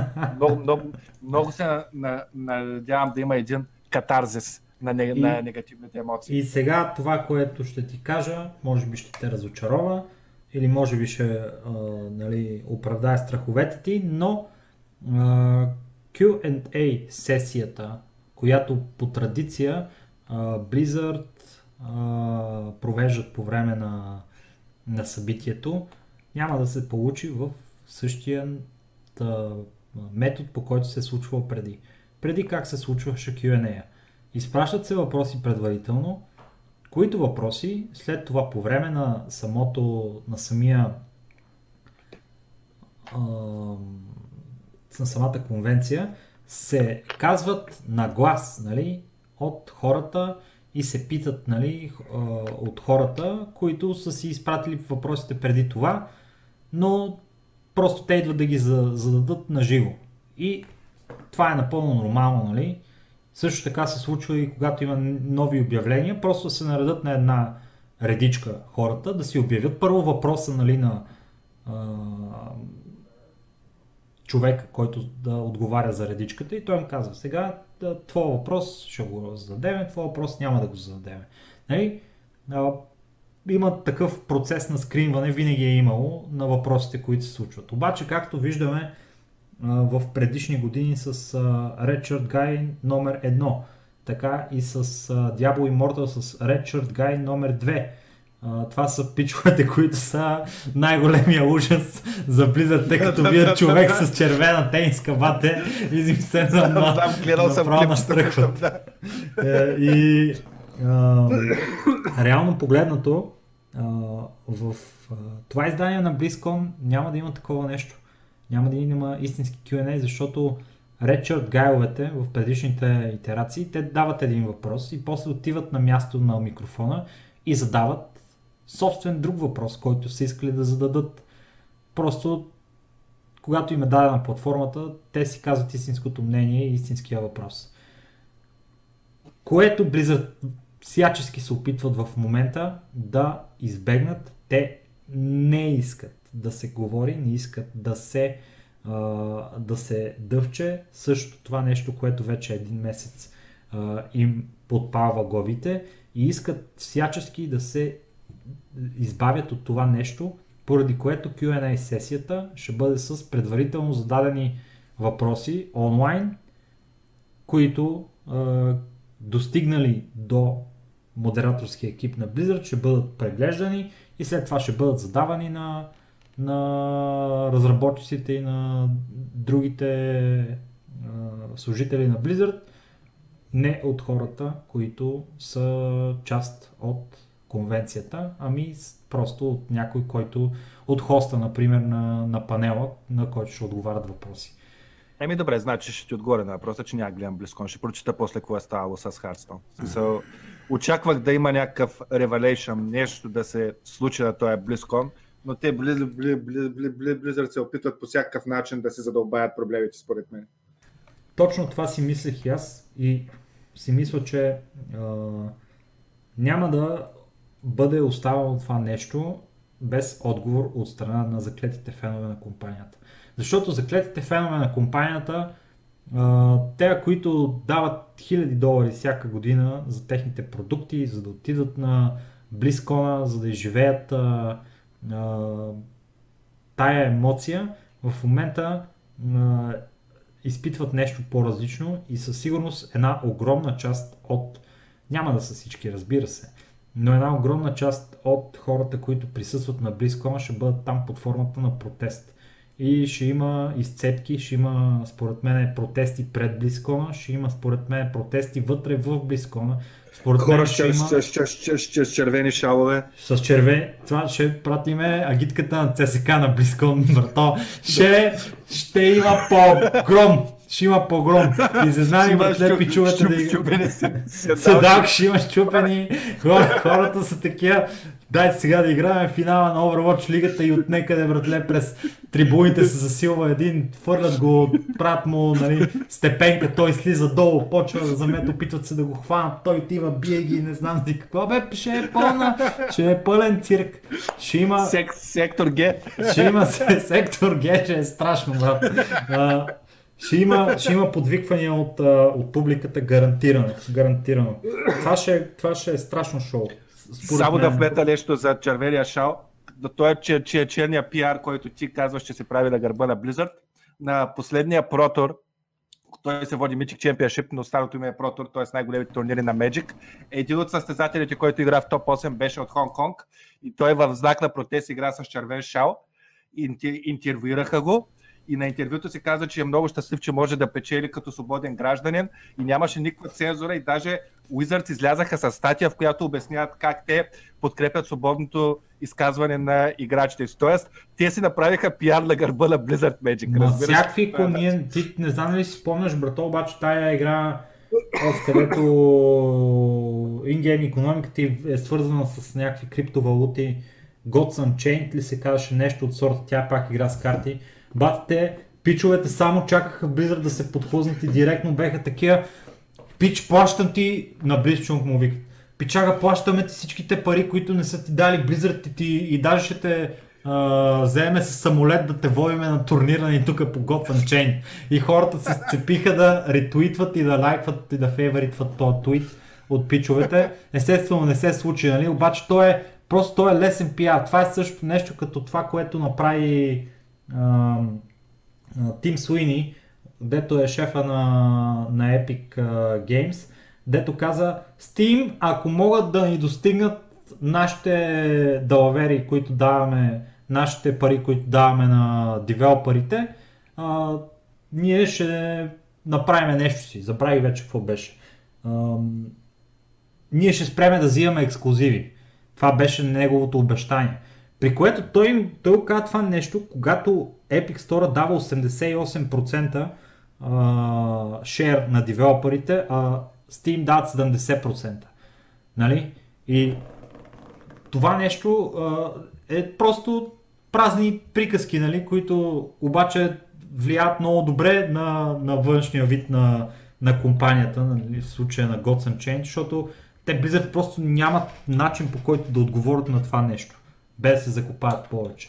Така че... Да, да, да, да това, това, това което и с, и, и, и, и, и с тебе си говорихме нали, извън ефир за това, че Riot така си направиха PPR на, гърба на Blizzard, като пуснаха игра с карти след... Обявиха си играта с карти след този скандал, те Riot са 100% контролирани от китайска фирма. това няма значение.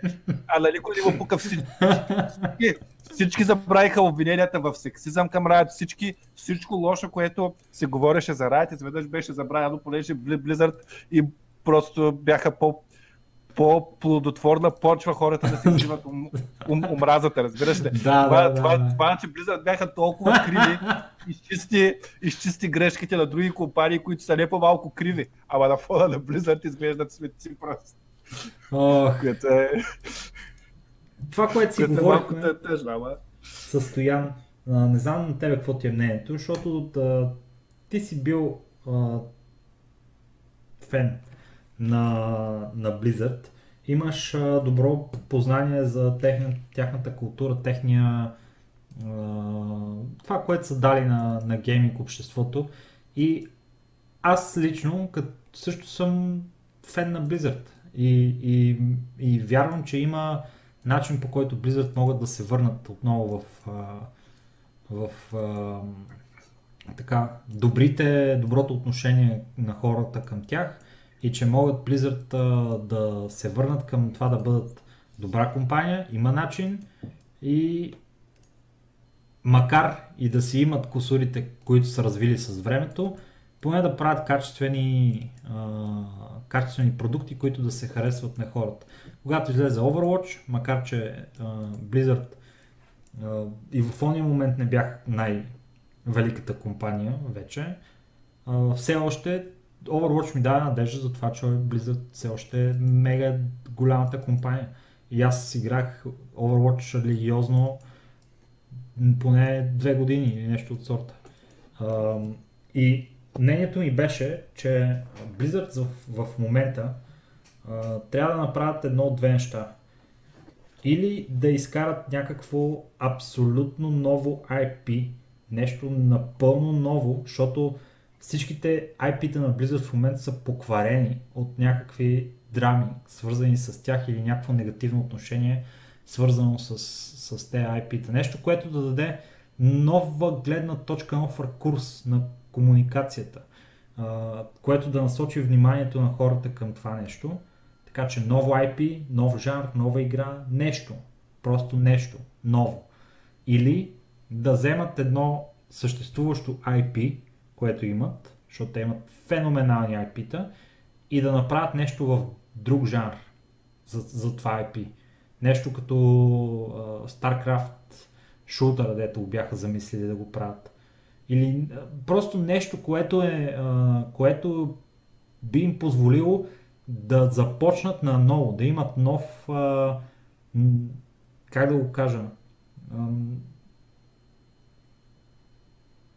да имат а, а, способността да, да, да имат за какво се хванат, когато казват да, да, тук се лакахме, обаче ето вижте това, което правиме сега, това е от новите неща, това е хубаво и, и вие не можете да го отречете, защото вижте колко е страхотно. И, и хората са такива, да, верно, това последното нещо, което го наприха, беше много яко, започнали са вече да, се, да си връщат формата. Е, това ми е на мен горе-долу мисълта и това е нещо, което очаквам и се надявам да видя на, на текущия Близкон, защото този Близкон трябва да избие рибата от всякъде, човек. Трябва да избие рибата от всякъде. Ти можеш да се съгласиш с това, което, което аз а, така спекулирам, или би имал някакво друго, а, друга такава идея за това как Blizzard биха могли да се измъкнат от тази ситуация от гледна точка на това, което правят, а именно продуктите им, а не на политиката им. Ако погледнем в по-дългосрочен план, а, назад във времето имам предвид, всичко хубаво, което е дошло от Blizzard, е било свързано с способността им да правят игри, да създават светове, в които да въвличат хората. И аз съм съгласен, че пътя The Road to, Re, to Redemption Или нали имаше един такъв Хан, Ханкс, Road to Perdition, много добър филм. Път, пътя към изкуплението им е да направят нещо, което е наистина уникално. Аз по-скоро си мисля, че трябва да е с ново IP и да го направят да е супер яко и да грабне хората, за да им бъде простено всичко. Защото когато, а, когато говорим за компания, която прави, прави, прави, прави игри. По същия начин, когато говорим за някой артист или за някой спортист, всички клюки и всички а, черни, точ, черни точки, които това ентити, така да го кажем, трупа с личния си живот, биват залечени мигновенно с а, уменията му и с продукта, който той създава. Никой не му пука за това Моцарт какъв изрод е бил в сексуалния си живот. Сега това няма да го коментирам тук защото Моцарт е гений. А, имаше един футболист, Робин Ван Перси се казваше, който беше обвинен в изнасилване. Майк Тайсън също го обвиниха в изнасилване. Това са неща, които минават по ушите на хората и това, което остава и, и това, което се И то пак го обвиниха в изнасилване. Да. Това, това, което остава и това, което се, пом, се помни, е продуктите, които се, се, се, се създават, емоцията, която дават. И всичко това, което са направили Blizzard с Blitzchung, с а, неоптималните си решения, които са економически, свързани с а, HR менеджмента им, всичко това ще бъде забравено, ако те, съз, ако те създадат следващата си супер яка игра, супер яко заглавие, супер яко IP, но просто трябва да го направят а те не са го правили от доста време. Добре. А, спекулации за това какво ще излезе на, Blizzard, на BlizzCon тази година. Аз казвам, абсолютно сигурно е, че ще излезе Diablo 4. Според мен ще излезе с него и Diablo 2 Remaster. почти съм сигурен за това нещо. отделно от това, естествено ще видим Overwatch 2. Това, което се говори за него от доста време насам. Това, че ще бъде с PvE режим, нали, ще има някаква кампания това нещо. А... Естествено нов Hearthstone Expansion, бла бла бла, нов World of Warcraft Expansion, бла бла бла. Това са стандартни глупости. Heroes of the Storm ще продължи да е помия и низвергната за StarCraft не ми се говори.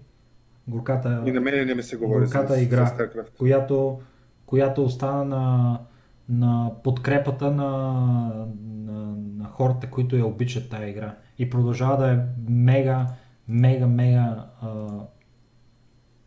успешна на базата на, на това, което правят хора, които дори не работят в Blizzard. един, един от главните сегменти, свързани с StarCraft в, в текущия BlizzCon е Carbot Life. Човек, където направи чисто новата игра на StarCraft. В смисъл, играта е същата, но графиката е с това, което Carbot а, прави като анимации на, на юнитите от неговите иконични. Е, това е ико, икона. Неговите иконични а, клипчета. И то е абсурдно. О, да, филмчетата му са, фил, филм, филмчетата му са, са, са, му скандални, аз съм му голям фен.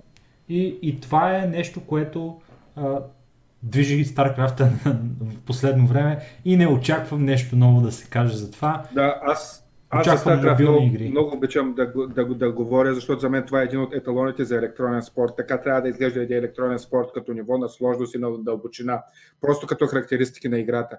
Защото кога истински добрите играчи на StarCraft, най-добрите играчи на StarCraft, може да ги наречеш дигитални атлети. За разлика от не го казвам с лошо чувство наистина, но хора като Тайс, като Крипариан, като, като някакви хора, които отиват да играят Харстоун и хвърлят монетки, играят на езито за да печелят пари в дигиталните спортове, това е подигравка просто.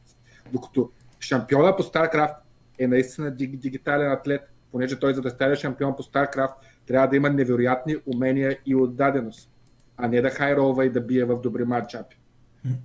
Да, да, да, да, да. Просто е, просто е скандал, брат няма какво да говорим. Имаш ли ти така а, някакви очаквания, защото така или иначе ще излязат някакви а, клипчета, обявления и така нататък. Ще имаш възможност нали, да видиш резултатите на този Близкон в а, следващите няколко дни след Близкона. А, имаш ли нещо, което би очаквал да се случи на него, нещо, което би ти било интересно да видиш? Нещо може би свързано с Харстон, което може да подобри играта. Не знам, каквото и да е, брат. Ами, специално за, за, за, за Харстон ми се ще да се премахне по някакъв начин тая бариера, която има между обикновения играч и хората, които играят по Grandmaster турнирите. Защото едно от много хубаво, хубаво, хубаво, хубавите неща, което го имаше в Харстон до предната година, беше, че всеки като седне да играе някаква тъпа игра на, на, на ладара, той я играе с тази игра е стъпка, много малка стъпка, но тя може да бъде стъпка към това той да отиде на световно и да стане световен шампион по Хардстон. Защото ти ако завършиш в топ, в топ 100 на ладъра, трупаш точки, които точките класират за по-големи турнири и така нататък. Докато в момента начин, начина по който са го направили, трябва да ходиш до Вегас, до не знам си къде да се изръсиш с сумати ти пари, които после уж ти връщат, ма не се знае дали се случва, защото някои хора се оплакват, че не връщат, че не плащат достатъчно хората, които се класирали за тия междинни турнири. Та, а, тази връзка между това аз да седна и да играя игра на ладър и това да отида да играя на голям турнир, в момента я няма. И ми се ще много тази връзка да се върне между... Тоест, шанса, светлината в края на тунела ти да бъдеш професионален играч на Хардстон.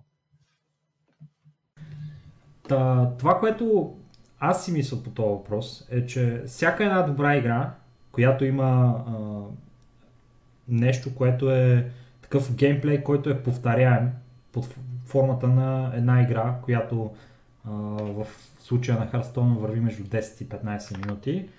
А, обаче има ниво на овладяване на играта и като овладеш постепенно играта ставаш по-добър и по-добър. И имаш нещо към което се стремиш, нещо, което ти е крайната цел, което може да не е, да не е постижимо на този етап, обаче това е нещо към което се целиш. С World of Warcraft, те много добре го правиха това нещо. Защото World of Warcraft първо имаш левелване на героя от 1 до 60 лева. После от, първи до, от 60 лева нататък имаш да си а, оборудваш героя, за да може да влезе в райдовете. После в райдовете имаш целта да направиш а, нали, максимално а, много предмети, така че да си оборудваш героя с най-доброто, което е възможно на този етап. След това това нещо може да го използваш, за да ходиш в, и да се биеш в PvP битките и да имаш превес. Нали, това е, всяко едно от тия неща е нали, стъпка, всяка от тия стъпки нали, е на много малки стъпки си може да се разбие. И а, в а, всеки един от тия моменти, когато има а, такъв, такава прогресия, това прави една игра а, нали, да има смисъл да се играе. И да, да, да, да ти носи вътрешно усещане за удовлетворение, че си постигнал нещо. Когато Hearthstone го прави това нещо, а, това също започва да прилича на такава игра. Когато от играта го няма този елемент, или когато да е игра, а, просто се губи някакси а, интригата в нея и интереса към нея. Лека по изцяло съм, изцяло съм съгласен с теб, напълно вярно е това. Те просто си залят на кежуал играчите. И така. Нещо друго относно Близкона, което би искал не, да нямам, кажеш? Ням, нямам какво да добавя. Мисля, че отделихме достатъчно време на Blizzard, въпреки че темите наистина бяха интересни. Добре. Следващата тема. За следващите няколко теми ще си поговорим в малко по-стегнат формат, тъй като те са с една и съща насоченост, а именно забавяне. Какво се случва в гейминг индустрията и защо Last of Us 2 се забави, защо проектите на Ubisoft се забавиха, защо Stadia в кавички закъснява. А, ще разберем в следващите няколко моменти. А, всяка от а, тези компании си има собствените си причини за това нещо, а, но в крайна сметка факт е, че когато нали, нещо не се е развил според очакванията и плановете, се налага да се инвестира просто повече време. Това е. Времето е единственото нещо, от което нямаме достатъчно, никога нямаме достатъчно и трябва за всичко. Това е положението и времето ще оправи нещата. Но започваме с първата тема. Of Us 2, забавяне. А, драги слушатели, of Us 2 ще излезе на 29 май 2020 година. Ще закъснее с няколко месеца, а, след като Naughty Dog казаха, че а, по начина по който а, се оформя играта да излезе на оригиналната релиз дата, а, няма да бъде това, което Naughty Dog смятат за завършен продукт и ще бъде а, нещо, което няма да са доволни да, да се случи а, по този начин и искат да си дадат още няколко месеца, така че да разработят играта до край. Наистина това нещо, което за тях, а, според тях ще бъде играта, която хората трябва да получат, без да се налага, според техния пост, в който го публикуват на личния им, а, всъщност на, на компанийния вебсайт, без да се налага да бъде вкарван а, екипа в а, супер много крънч, защото това е нали, нещо, което сме си говорили изключително много в нашите подкасти, а именно културата на крънча в гейминг индустрията. И Naughty Dog изглежда, че да, ако може да се вярва на това, което те казват, действително ще се опитат да направят не само по-добра игра, но и да я направят по-лесна за разработване на техните служители. Ти имаш ли някакви впечатления от The Last of Us, The Last of Us 2? Знам, че не е чак този тип игра, ама може пък да Ами Last of, Us, Last of Us всъщност съм запознат с играта до, до толкова, доколкото Де, Де, Де, Дени, на, на нашата обща приятелка Дени, е изключително голям фен на играта и е изгледала от до геймплей на, на, на играта а, и ми е разказвала за, за нея, така че знам, че историята е много готина и като цяло това, което съм чувал за играта е само пози, пози, позитивно, че е малко олдскул игра от тия игри, които вече, вече не се правят. Mm-hmm. С много добра история и игра, която те грабва за, за гърлото, а не просто е нещо, нещо което се опитват да ти продадат да спечелят пари, пари, пари, пари от теб. Което е хубаво-хубаво. А специално аргументите, които ти изтъкна и които и аз прочетах в статията, ми се струват напълно валидни. Аз уважавам подобен тип аргументи, че една игра е по-добре да бъде забавена и да бъде пусната по-късно, но да се направи всичко възможно да, се покаже един максимално завършен и добър продукт.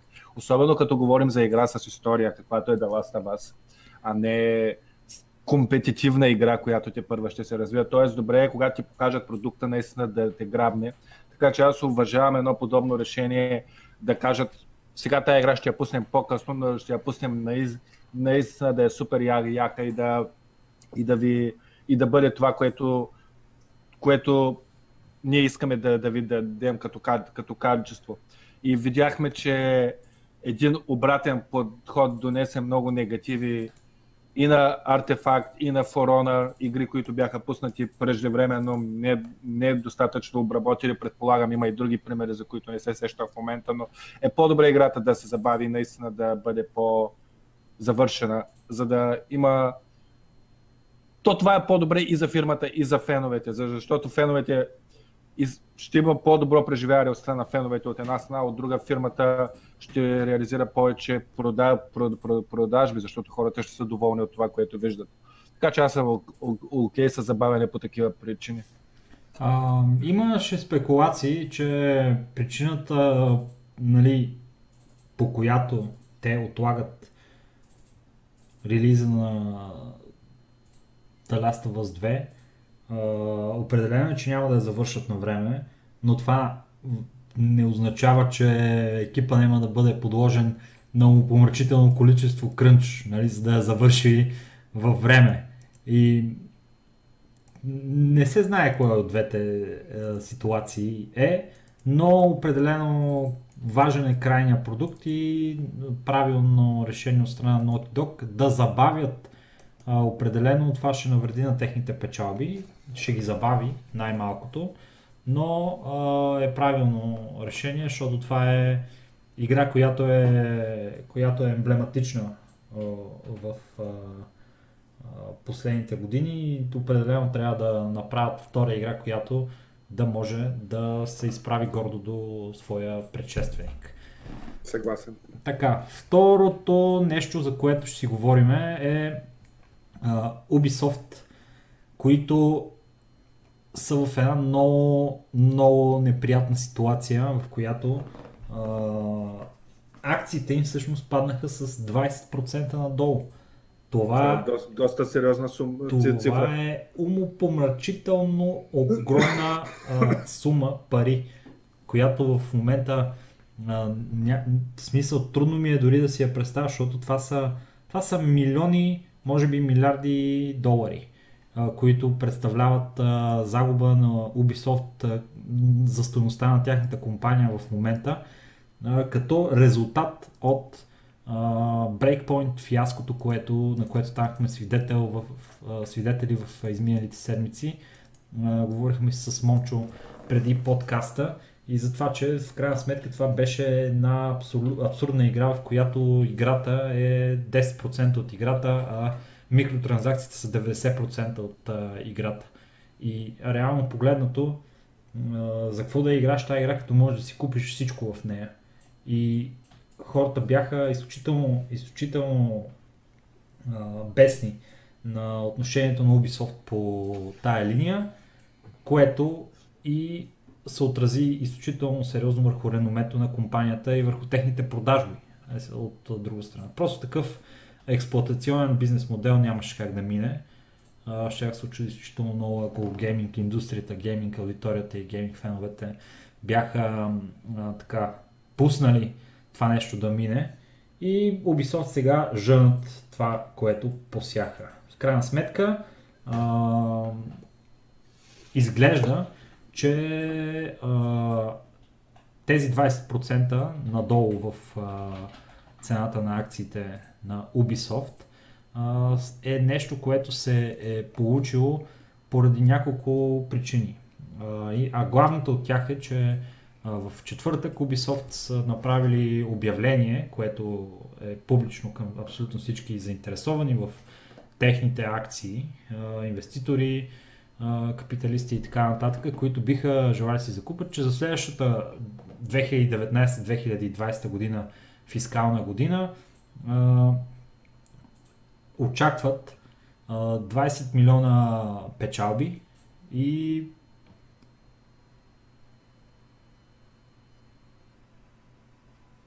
всъщност, значи, with the gaming giant now expecting operating profit between значи очакват между 20 и 50 милиона евро печалба вместо 480 милиона печалба а, евро. Значи представете си колко са ни се объркали плановете на, на Ubisoft при положение, че в следващата година вместо 500 милиона мисля, че ще направят 50 милиона като печалба, което е, което е огромен удар. Защо се, защо се случва това всъщност? От една страна, защото The Division 2 и Breakpoint нямат потенциал да направят тия пари на този етап по начина по който изглежда а, за тях това нещо. И те им е ясно това и правят преизчисление на база на това нещо и обявяват няма да можем, осрахме се с тия игри, да си знаете. И от друга страна, понеже а, е решила да премести от следващата фискална година 2019-2020 е решила да премести релиз датите на три от големите им игри следващи, които са Watch Dogs Legion, Rainbow Six Карантина и Gods and Monsters, които ще влязат в 2020-2021 година фискалната им година. Което означава на практика, че е, те жертват следващата си година, печалбите си следващата година, за да направят печалби в последващата година, защото в е, следващата година така или иначе няма да успеят да направят а, а, така заложените си планове, явно, защото явно ще трябва да работят и по Ghost Recon Breakpoint, за да го поправят, за да направят от него игра, която при положение, че са инвестирали толкова много пари в нея, поне да има някакъв а, начин по който да се върне в... А, има толкова вече игри с а, такива истории на изкупления, които са успяли да се преборят с началния си фал старт и да, се, и да, и да станат една много, един много добър продукт. Нали, No Man's Sky, Final Fantasy 14 и така нататък. Така че имат шанс тези игри и, The Division 2 и, да, и Ghost Recon Breakpoint. Поне, даже The Division 2 не е чак толкова лоша игра, но просто явно не им прави чак толкова много пари. А, искат да ги поправят в следващата година и да избухнат по следващата година, забавят игри и поради тази причина намаля им се печалбата и естествено инвеститорите са такива, е бате, за какво сте ми тогава и ги продават. И, и други ги купуват на по-ефтино и сега се продават на, по, на по-ефтини цени. И, и те така. Ubisoft малко в неприятна ситуация. Може ще се върнат, макар че хората не са им големи фенове заради това, което направих. И последното нещо а, за тая, нали, за този сегмент с забавянията, че стадия закъснява. На 19 ноември трябваше да дойде а, месията на Cloud Gaming в а, домовете на хората, които са си го поръчали. Обаче те всъщност а, уточниха, че не става въпрос за такова нещо. Те никога не са казвали, че на 19 всеки, който си е поръчал, ще може да играе на Stadia. Тогава ще започнат да ги пращат с камили и други такива. Точно така, тогава ще ги накачуват на Ориент Експреса, стедиите и те лека по лека ще запътуват през Северния полюс, през дядо Коледа, по различните а, така, хора, които си поръчали, като първи ще получат тия, които първи са си поръчали Stadia. Stadia Founders Edition е това, което в момента ще бъде раздавано и разпределено и няма да е, не е чисто и просто дигитална платформа, която може да се свали, ами е обвързано с доставката на, на хардвер под формата на джойстика, други джиджавки и така нататък, които са нужни за да а, функционира стедията на този етап в, а, в тая му форма. Така че това е положението с Stadia. Ако сте си поръчали такава, да знаете, че на този етап няма да можете да се здобият с нея, освен ако не сте подранили изключително много с а, а, поръчката на, на това нещо. Тя и без това не е достъпна за България, да, ама казвам го за хората, които от чужбина ни слушат, защото не е малко, малко бройката и на тях. Да си знаете, пичове, ако не сте чули относно това, Стедия ще позакъсне. Аз само искам да кажа, че Ubisoft за мен умряха като ком- компания, просто защото унищожиха един от любимите ми франчайзи в компютърните игри, именно Here, Here, Here Heroes.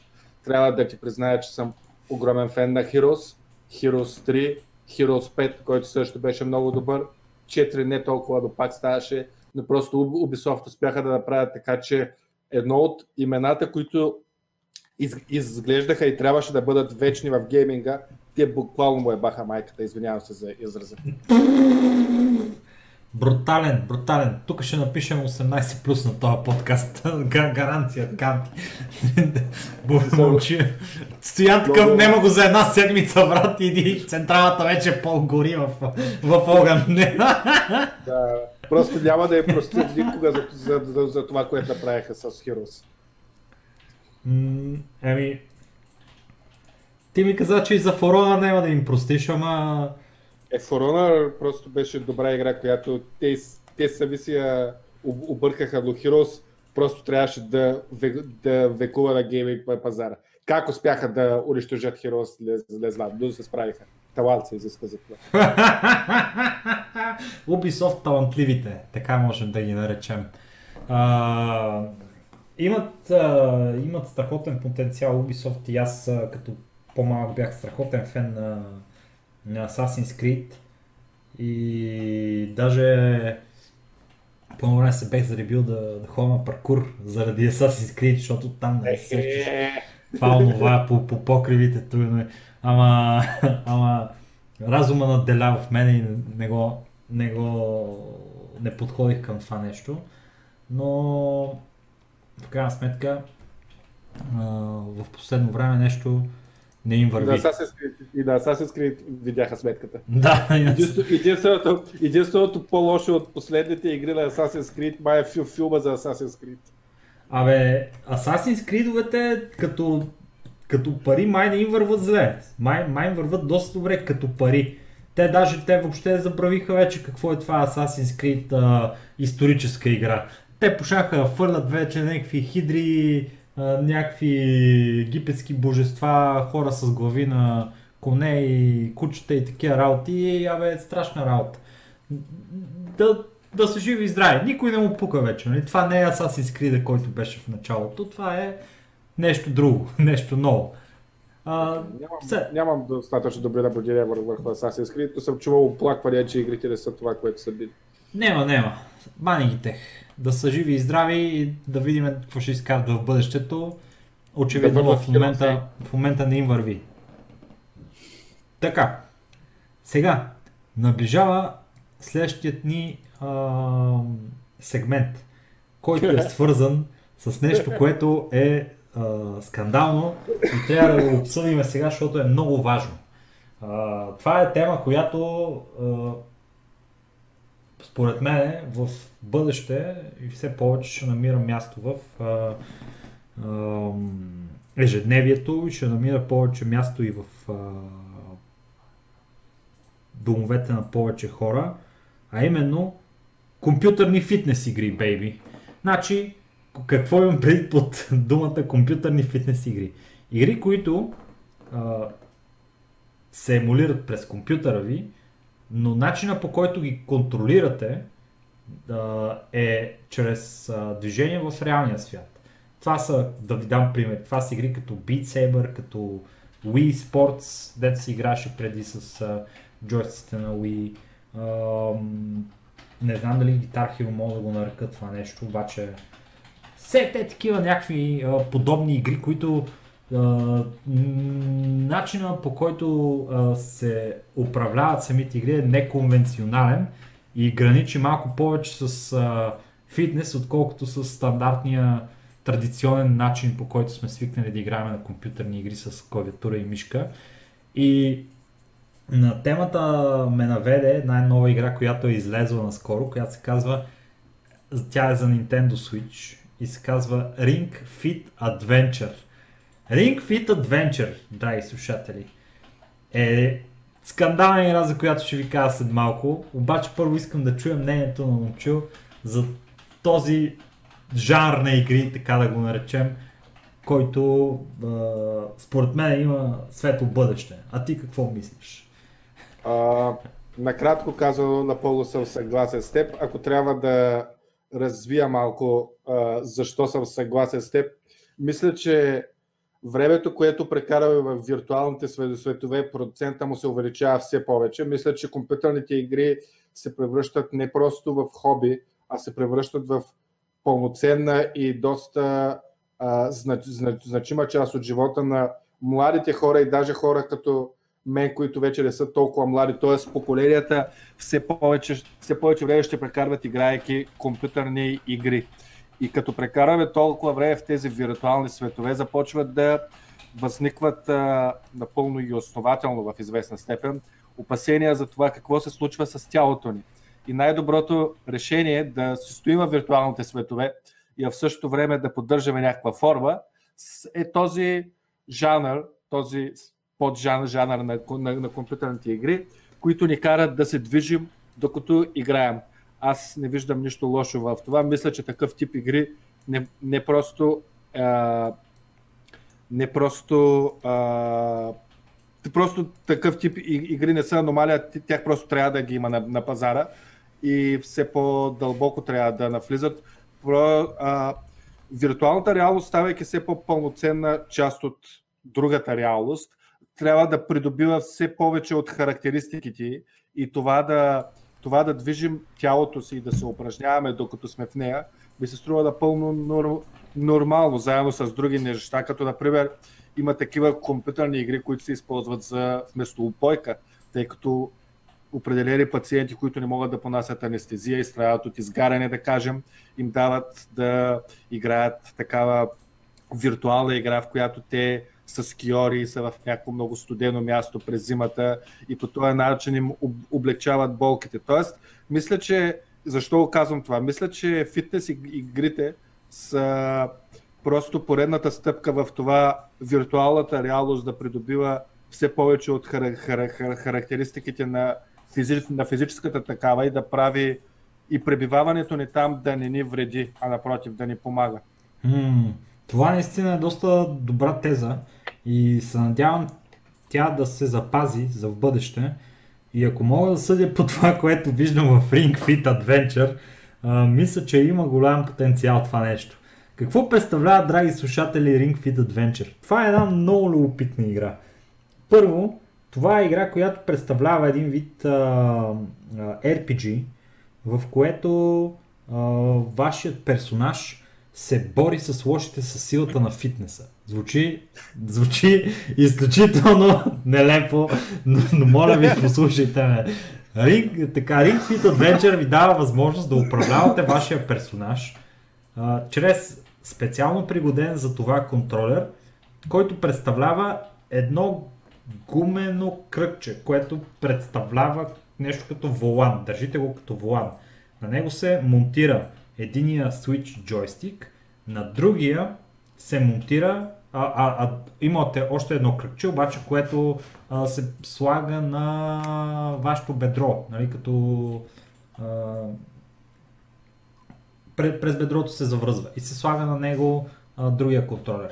Това означава, че това ви позволява на играта да а, следи вашите движения, нали, както с краката, така и с ръцете. И когато имате това нещо на разположение, възможностите за управление на това нещо стават безгранични. Защото в Ring Fit Adventure, за да се справяте с препятствията, които ви поставя играта, вие трябва да тичате, клякате, правите а, движения в а, така а, странни пози, като например а, Поза дърво. поза дърво. А, трябва, трябва да а, огъвате и да натискате и да, да стягате а, този, това кръгче, което е, което има сериозно съпротивление, което означава, че при положение, че има сериозно съпротивление, това дава потенциал за а, изгаряне на калории повече и повече, за дефиниране на вашите, вашата мускулатура, когато го правите това нещо, докато същевременно се намирате в един свят, в който геймплея представлява нещо подобно на японско RPG, от, от формата на, под формата на, на битките, защото вие се изправяте срещу вашите противници в специален боен, на специално бойно поле, в което вие се редувате с тях, като а, вашия а, ход се определя от това колко бързо можете да правите упражненията. Ако ги правите много бързо, имате повече време за действие, ще нанесете повече демидж. Ако по-бавно се справяте, ще нанесете по-малко демидж и вашия противник ще му дойде реда и тогава пък трябва да заемете специална поза, в която да сте в поза булкаш. Така че Да се защитавате, да се да. защитавате, която също напряга цялото ви тяло. И играта е хит в Twitch, гледат я примерно между 5 и 10 хиляди човека. Това е, това е игра, която а, е трендинг в последната седмица и хората са заинтригувани за тази игра и е изключително популярна в Корея и Япония. А, не чак толкова на, наоколо, но и тук се намират някой друг човек, който е решил да промени живота си докато играе игри. Тая игра просто е и е много забавно да се гледа това нещо, защото а, хората, които а, я играят тази игра, в повечето случаи имат проблеми с това да, да се справят с а, упражненията, защото вие имате един, едно човече, което ги показва. Ей така ще го направиш. Виждаш ли? Тук дигаш си крака, слагаш го тук, дигаш си ръцете, правиш е това, накланяш се на страна и го гледаш после пичагата на камерата как прави нещо, кое, което може да му коства живота всеки момент. Аз го виждам, ще, ще падне и ще стане съкатлъка, обаче, обаче а, ти, с мочил малко го погледахме е сега и много се забавляхме на това нещо. Това е даже едното, единствената игра според мен, която напълно разумно е, единствената игра, в която е напълно разумно камерата ти да бъде минимум една четвърт от екрана. Защото там се случва истинския екшен от геймплея. Даже, даже и повече, аз съм виждал такива аз съм виждал такива стримове на Beat Saber, например, която казахме, че е от същия жанър игри, от същото семейство игри, така да го кажем, където по-голямата част от екрана се заема от камерата и долу, дясно, в едно малко прозорче виждаш какво се случва самата игра, защото е по-интересно да видиш човека как се движи. Да, да, да. И специално за Beat Saber аз имах удоволствието да играя няколко пъти в, а, а, на, по, по, по събития, по разни такива. Ови няма виртуална реалност у нас, а, нито пък компютъра ми може да я подкара, но това е феноменална игра, хора. Тая игра просто е Значи не стига, че те изпълва с адреналин, защото е супер fast paced. Много е бърза. Второ, това е как се. Това е тя като Guitar Hero, обаче с повече движения. Тя е истински фитнес. Кар... Зверско кардио е това. Аз 5 минути в тази игра после бях дроп по времето, когато я, когато я играх. Айде, не бех чак дроп, ама бех супер а, супер ми беше тежко и се малко, малко се бях а, изморил. Нали. Трябваше ми да почина малко време преди следващата сесия. А, но ми беше супер, супер, супер приятно и интересно да игра тази игра и даже а, няма да има друга причина, поради която да си купа виртуална реалност, освен тази игра. Тази игра ще натъжи най-много за това да си взема виртуална реалност. Ще е първото нещо, което си свалил от стора това е велика игра. Аз искам да игра Beat Saber, подарете ми виртуална реалност, нов компютър и Beat Saber. Сега. Просто съм, много, много съм хайпнат за тази игра. А за Ring Fit Adventure, батенце, това нещо е на друго ниво. Ти представяш ли си, ти представяш да седнем с тебе да играем, то няма да седнем, да почнем с тебе да играем Ring Fit Adventure и да сложим камерата на цял екран хората да ни гледат. Ще бъде егати цирка, не наистина поне за, поне за себе си знам, че ще бъде много смешно. ще е абсурдно напълно, брат. Ще е пълен цирк. А, какво каза брат ми? Е, Юли, Юли, а, Юли каза... За майките. Я кажи само за тези фитнес игрите, какво беше твоето конкретно мнение? Ще ми подсетиш в точните ти думи. Конкретното мнение за фитнес игрите е, че ще мотивира майки да насърчават малките си деца да играят, за да спортуват и от друга страна, закърнялите геймери, които просто като чуят спорт откачат, със сигурност не биха си скефили нещо такова. Е, как така? Ето, аз, е... аз съм закърнял геймер, но... Ти си седнал да си почиваш и си джиткаш, не си, и ще да спортуваш. Е, давай, ма, ма бих поскачал малко. Би ли поскачал малко? Абсолютно. Само до паркета да издържи тук. краткото включване от а, брат ми даде трета гледна точка за това нещо, която беше изключително ценна за пълното разбиране на нашето отношение към а, този вид игри. И аз съм. Аз съм. А, знаеш от кога ми е краста това? От, а, като четох Ready Player One. Това беше примерно 2016-17 година. Не мога да сета точно коя година излезе играта. А, това не е играта, глупости, книгата. Сега ще проверя. А, обаче, ти чел ли си Ready Player One? Не. А, Ready Player... А, а, имаш ли някакво понятие за това какво представлява а, гледал тази? Съм, гледал, гледал съм филма. Ами, тя е излязла 2011 година, да фак. Добре, аз значи малко съм закъснял за да разбера за нея, ама а, филма е относително верен с оригинала, обаче е по-модерен.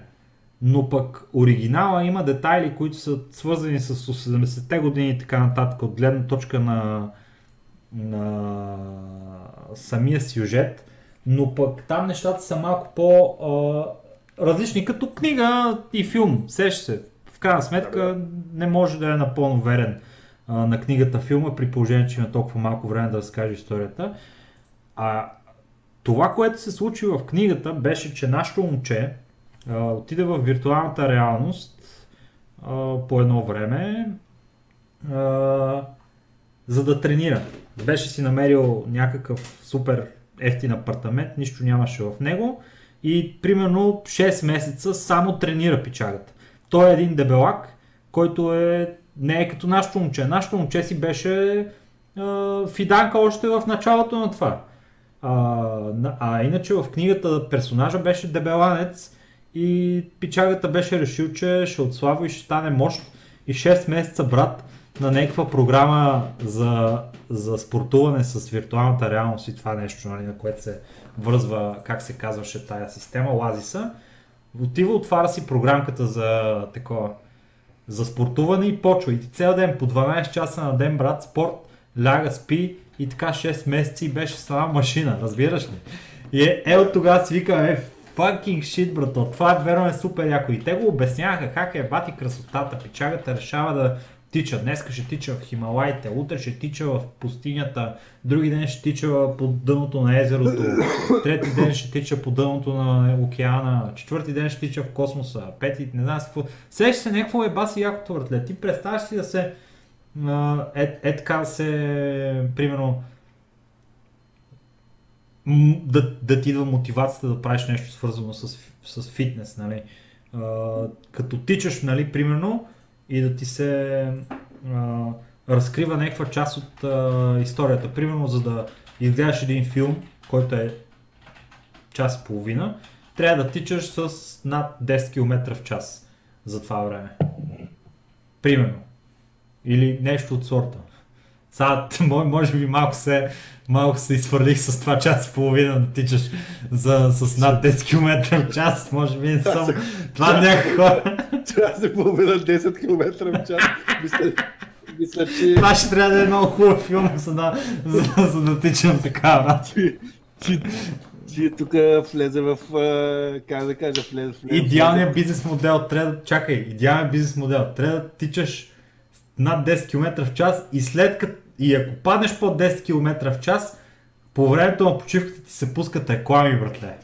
А? Човек, ти, А? човек, ти, ти, ти все пак говориш за някакви, както каза брат ти, за, за коравели и за стояли геймъри, а не за Бен Джонсън. Кои са тия час, половина 10 км в час. Аз мога да го направя. Каза той и после умря на, на, на, на стадиона. Бате, да. Не знам. Смешно ми е, ама, ама, ама е интересно като идея. Виж, виж Интересно е като, като, като идея, според мен в това има доста, има доста смисъл да продължава да се развива този жанр, жанр, жанр, жанр на компетентните игри. Аз съм много за.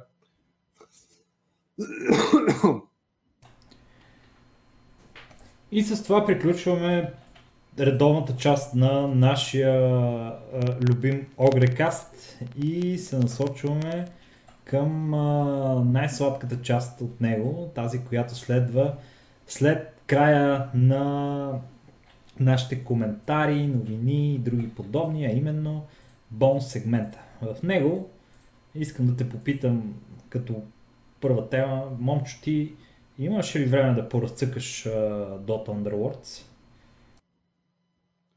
Ами, не, не, не съм имал време да, да, да играя в новия пач, по-скоро гледам.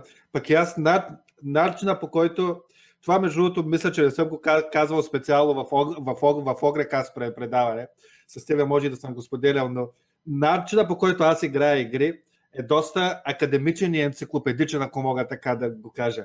Когато аз си харесвам да играя някаква нова игра или когато има голяма промяна в играта, аз не сядам да я науча като я играя, напротив. Аз отварям да чета всички рулбуци, менюали, гледам стратегии, гледам другите как играят и едва след като се чувствам достатъчно подготвен теоретично, аз сядам да играя играта. И моите приятели за техен ужас, когато ми подариха Civ 6, Цивилизация 6, аз примерно прекарах месец, даже два месеца в това да чета подробно всички сгради, юнити, всички технологични апгрейди, които можеш да си направиш. И аз не играх играта, а аз просто разучавах енциклопедията на играта. И честно да ти кажа, времето, което аз съм играл с Civ 6, много по-малко, но времето, в което аз съм чел за Civ 6 е огромно. Така че аз още не съм играл на Dota Underlords новия патч, но чета внимателно какво се е случило и гледам други хора, които го играят. Mm-hmm. Добре. Ами... Това е страхотно. Аз пък играя World of Warcraft в момента. Ние се разбрахме с теб, че утре може би ще пръснем един, Може, може. един Dota Underworlds. А, да го пробваме пък този нов пач. Мога да направим едно дуо. А? Да, Какво да, именно кажеш? ще направим дуо. То е супер яко дулото човек, понеже, както ти казах, примерно, ако аз събирам, да кажем, хънтъри, ти можеш да купуваш хънтъри и да ми ги даваш, разбираш ли, по-бързо да се съберат трети лево хънтърите. Или, примерно, тебе, ако не ти стигат пар- пари, за да си уд- удариш лихвата, можеш да кажеш, мом, мом, мом, момче, опрати ми две, две злато и аз ти давам две злато и ти си уд- удръш лихвата. Но много е яко, понеже трябва да се координираме постоянно. И начина по който работят бит, бит, битките, аз това не го казах в а, редовния сегмент, е, но наш, нашия отбор, да кажем аз и ти, се бием срещу отбор от други двама души. И на мене ми се пада да се бия с единия, на тебе ти се пада, пада да се биеш с другия, на твоя борт. Това, Да. което се случва е, че накрая на битката се гледа кой с колко е загубил. Да кажем, ако аз съм на, на, спечелил и съм нанесъл 15 щи- щети на опонента си, а ти си загубил и са ти нанесени 13 ще щети, ние всъщност няма да си вземем демидж, а се сумира и тотално ние сме спечелили битката с плюс 2 и опонентите като отбор ще загубят две живота. Разбираш? ли? Аха. А shared ли е pool между мен Да, да, да, да. Да, Health- ясно. Health- Health Pool е shared и experience също, също е shared. Тоест не може аз да съм 5 лева и да имам 5 човечета на борда, а ти да си 3, а ти да си трети лева. Тоест ние двамата инвестираме злато в това да си вдигаме левелите и затова и по и повече е- експириенс се иска за всеки левел. Доста яко е направено, поне трябва да се координираме през цялото време. Много яко. Много яко. Аз сега играя World of Warcraft класика батко и съм се, и съм се вкарал много съм дълбоко в схемата. Аз не съм, не съм те питал как- как- какъв ти е любимия клас в World of Warcraft. А, значи, да, ако се опитваш сега да ми правиш психоанализа на база на това нещо, няма да ти подвържа, защото а, това може би щеше да работи в момента, в който аз а, за първи път взимах играта и трябваше да си избера първия герой. Когато го направих това, когато бях на 14 години, това беше Undead Warlock женски когато го направих. След това втория ми герой беше а, Паладин мъжки. А, така че в първите ми два героя направих единия, който беше Dark House жена и втория беше а, Light Order мъж. Сеш се. И после, и после в общи линии а, съм си правил някакви различни герои, е така просто за да видя какво е усещането с тях, как, какъв е, какво е фентазито, нали, да играеш като такъв герой. Като... Какво играеш в момента? В момента играх Хънтър. Това ми е последния герой, който си направих и ми е интересно, защото не бях играл Хънтър преди това и реших да си направя и и е доста а, приятно. Доста ограничаващо, защото Хънтъра има много осложняващи детайли свързани с него. То не е само да се управляваш себе си, има да управляваш още едно човече, което е беззащитно почти и най-често ти те вкарва в, а, в а, проблеми, защото класика е бъгъв и ти имаш пет. И пета ти пулва разни мобове, които не е моя работа да ги пулва и се случват някакви злоуми нон-стоп, абе мизерия си, е, ама, ама е забавно. Има, има high skill cap. Това ми харесва. Научавам нещо ново. А, иначе, ако трябва да кажа кой ми е любимия клас, може би ще кажа Паладин. Паладин ми е фей, фейворит шита. Да, това е между другото нещо, което много ме тормози с новия пач на Dota Underlords, е, че и двата Underlords не са ми с а, любимия типичен за мен флейвър.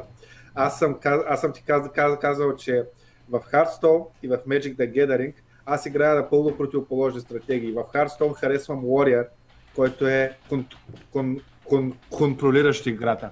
Докато в Magic любимите ми цветове са червено и зелено, които са възможно най-агресивните цветове в играта. Комбинацията им е възможно, дава възможно най-агресивната стратегия в играта.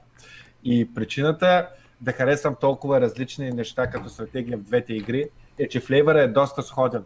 Аз обичам да играя силни герои и персонажи и човечета с големи бицепси, как, как, как се шегуваше един мой приятел.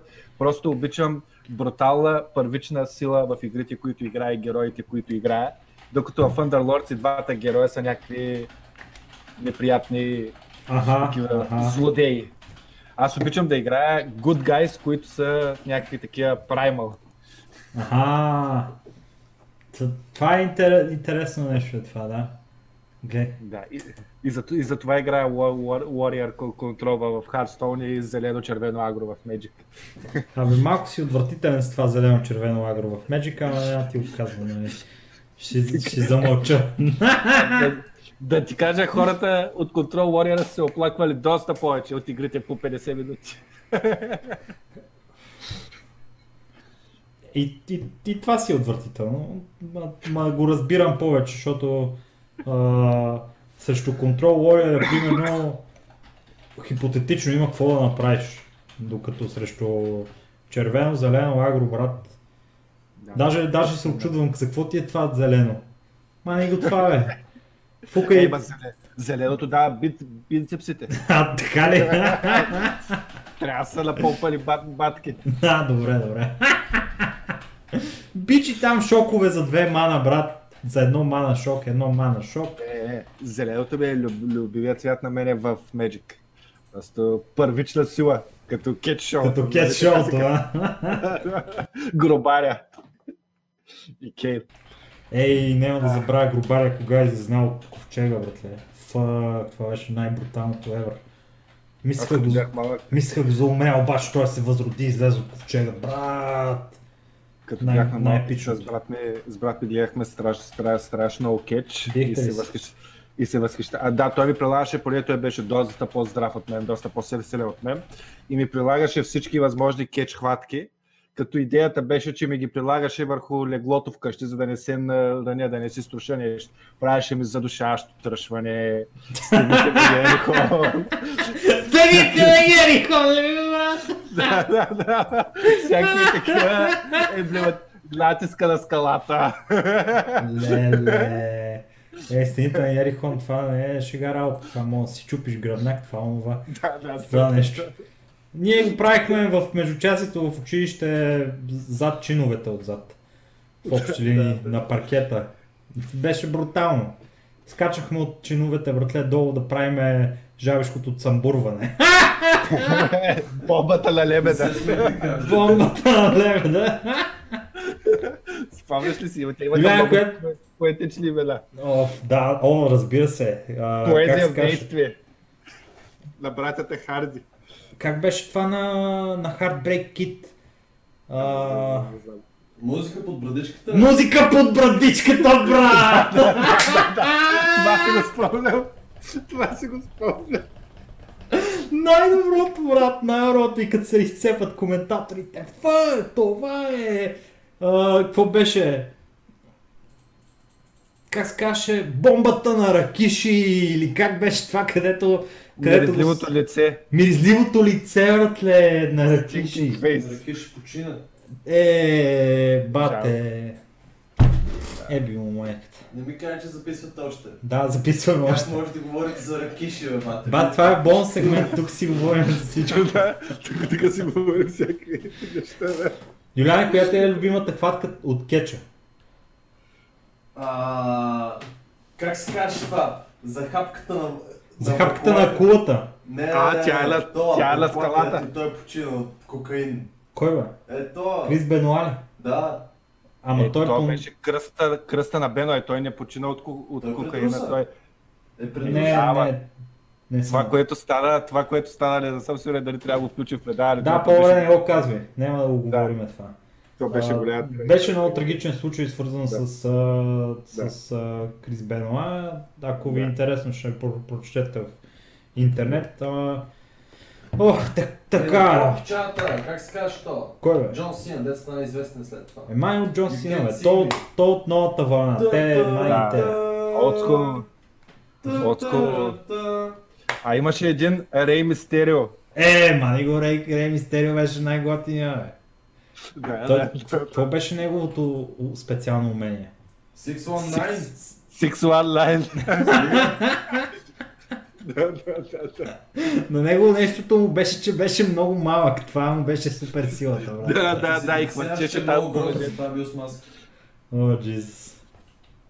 Да, те някои се опитаха от тия да стават, тъй като очевидно, нали, Ке- Кеча, знам, че ще убият детските мечти много от нашите зрители до там не се бият лед наистина. Това са професионални актьори.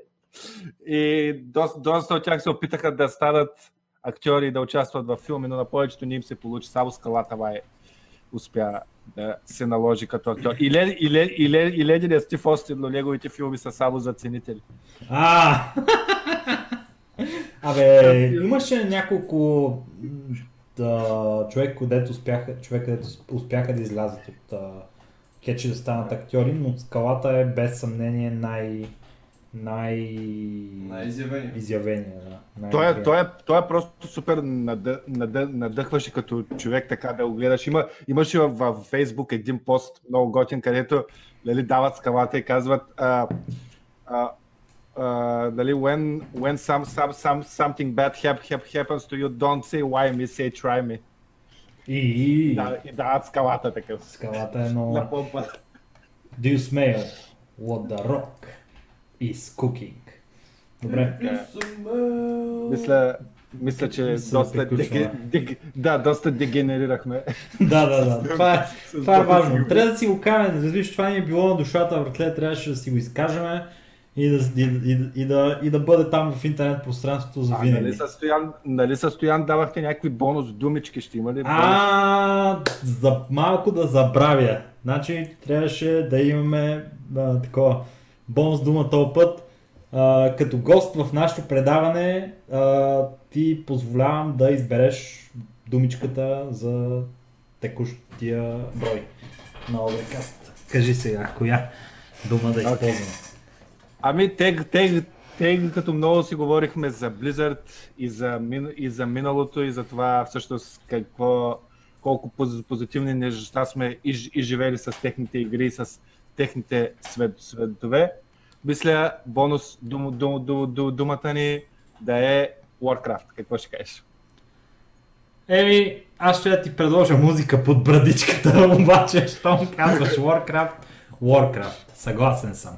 Добре, драги слушатели, много ви благодаря, че слушахте до този момент. Вие сте страхотни, вие сте откачени за това, че слушахте до този момент. Но изключително сме ви благодарни, че откачихте с нас, защото за нас е огромно удоволствие всеки а, уикенд да пускаме за вас следващия ни брой и много се радваме, че ни слушате и продължавате да го правите.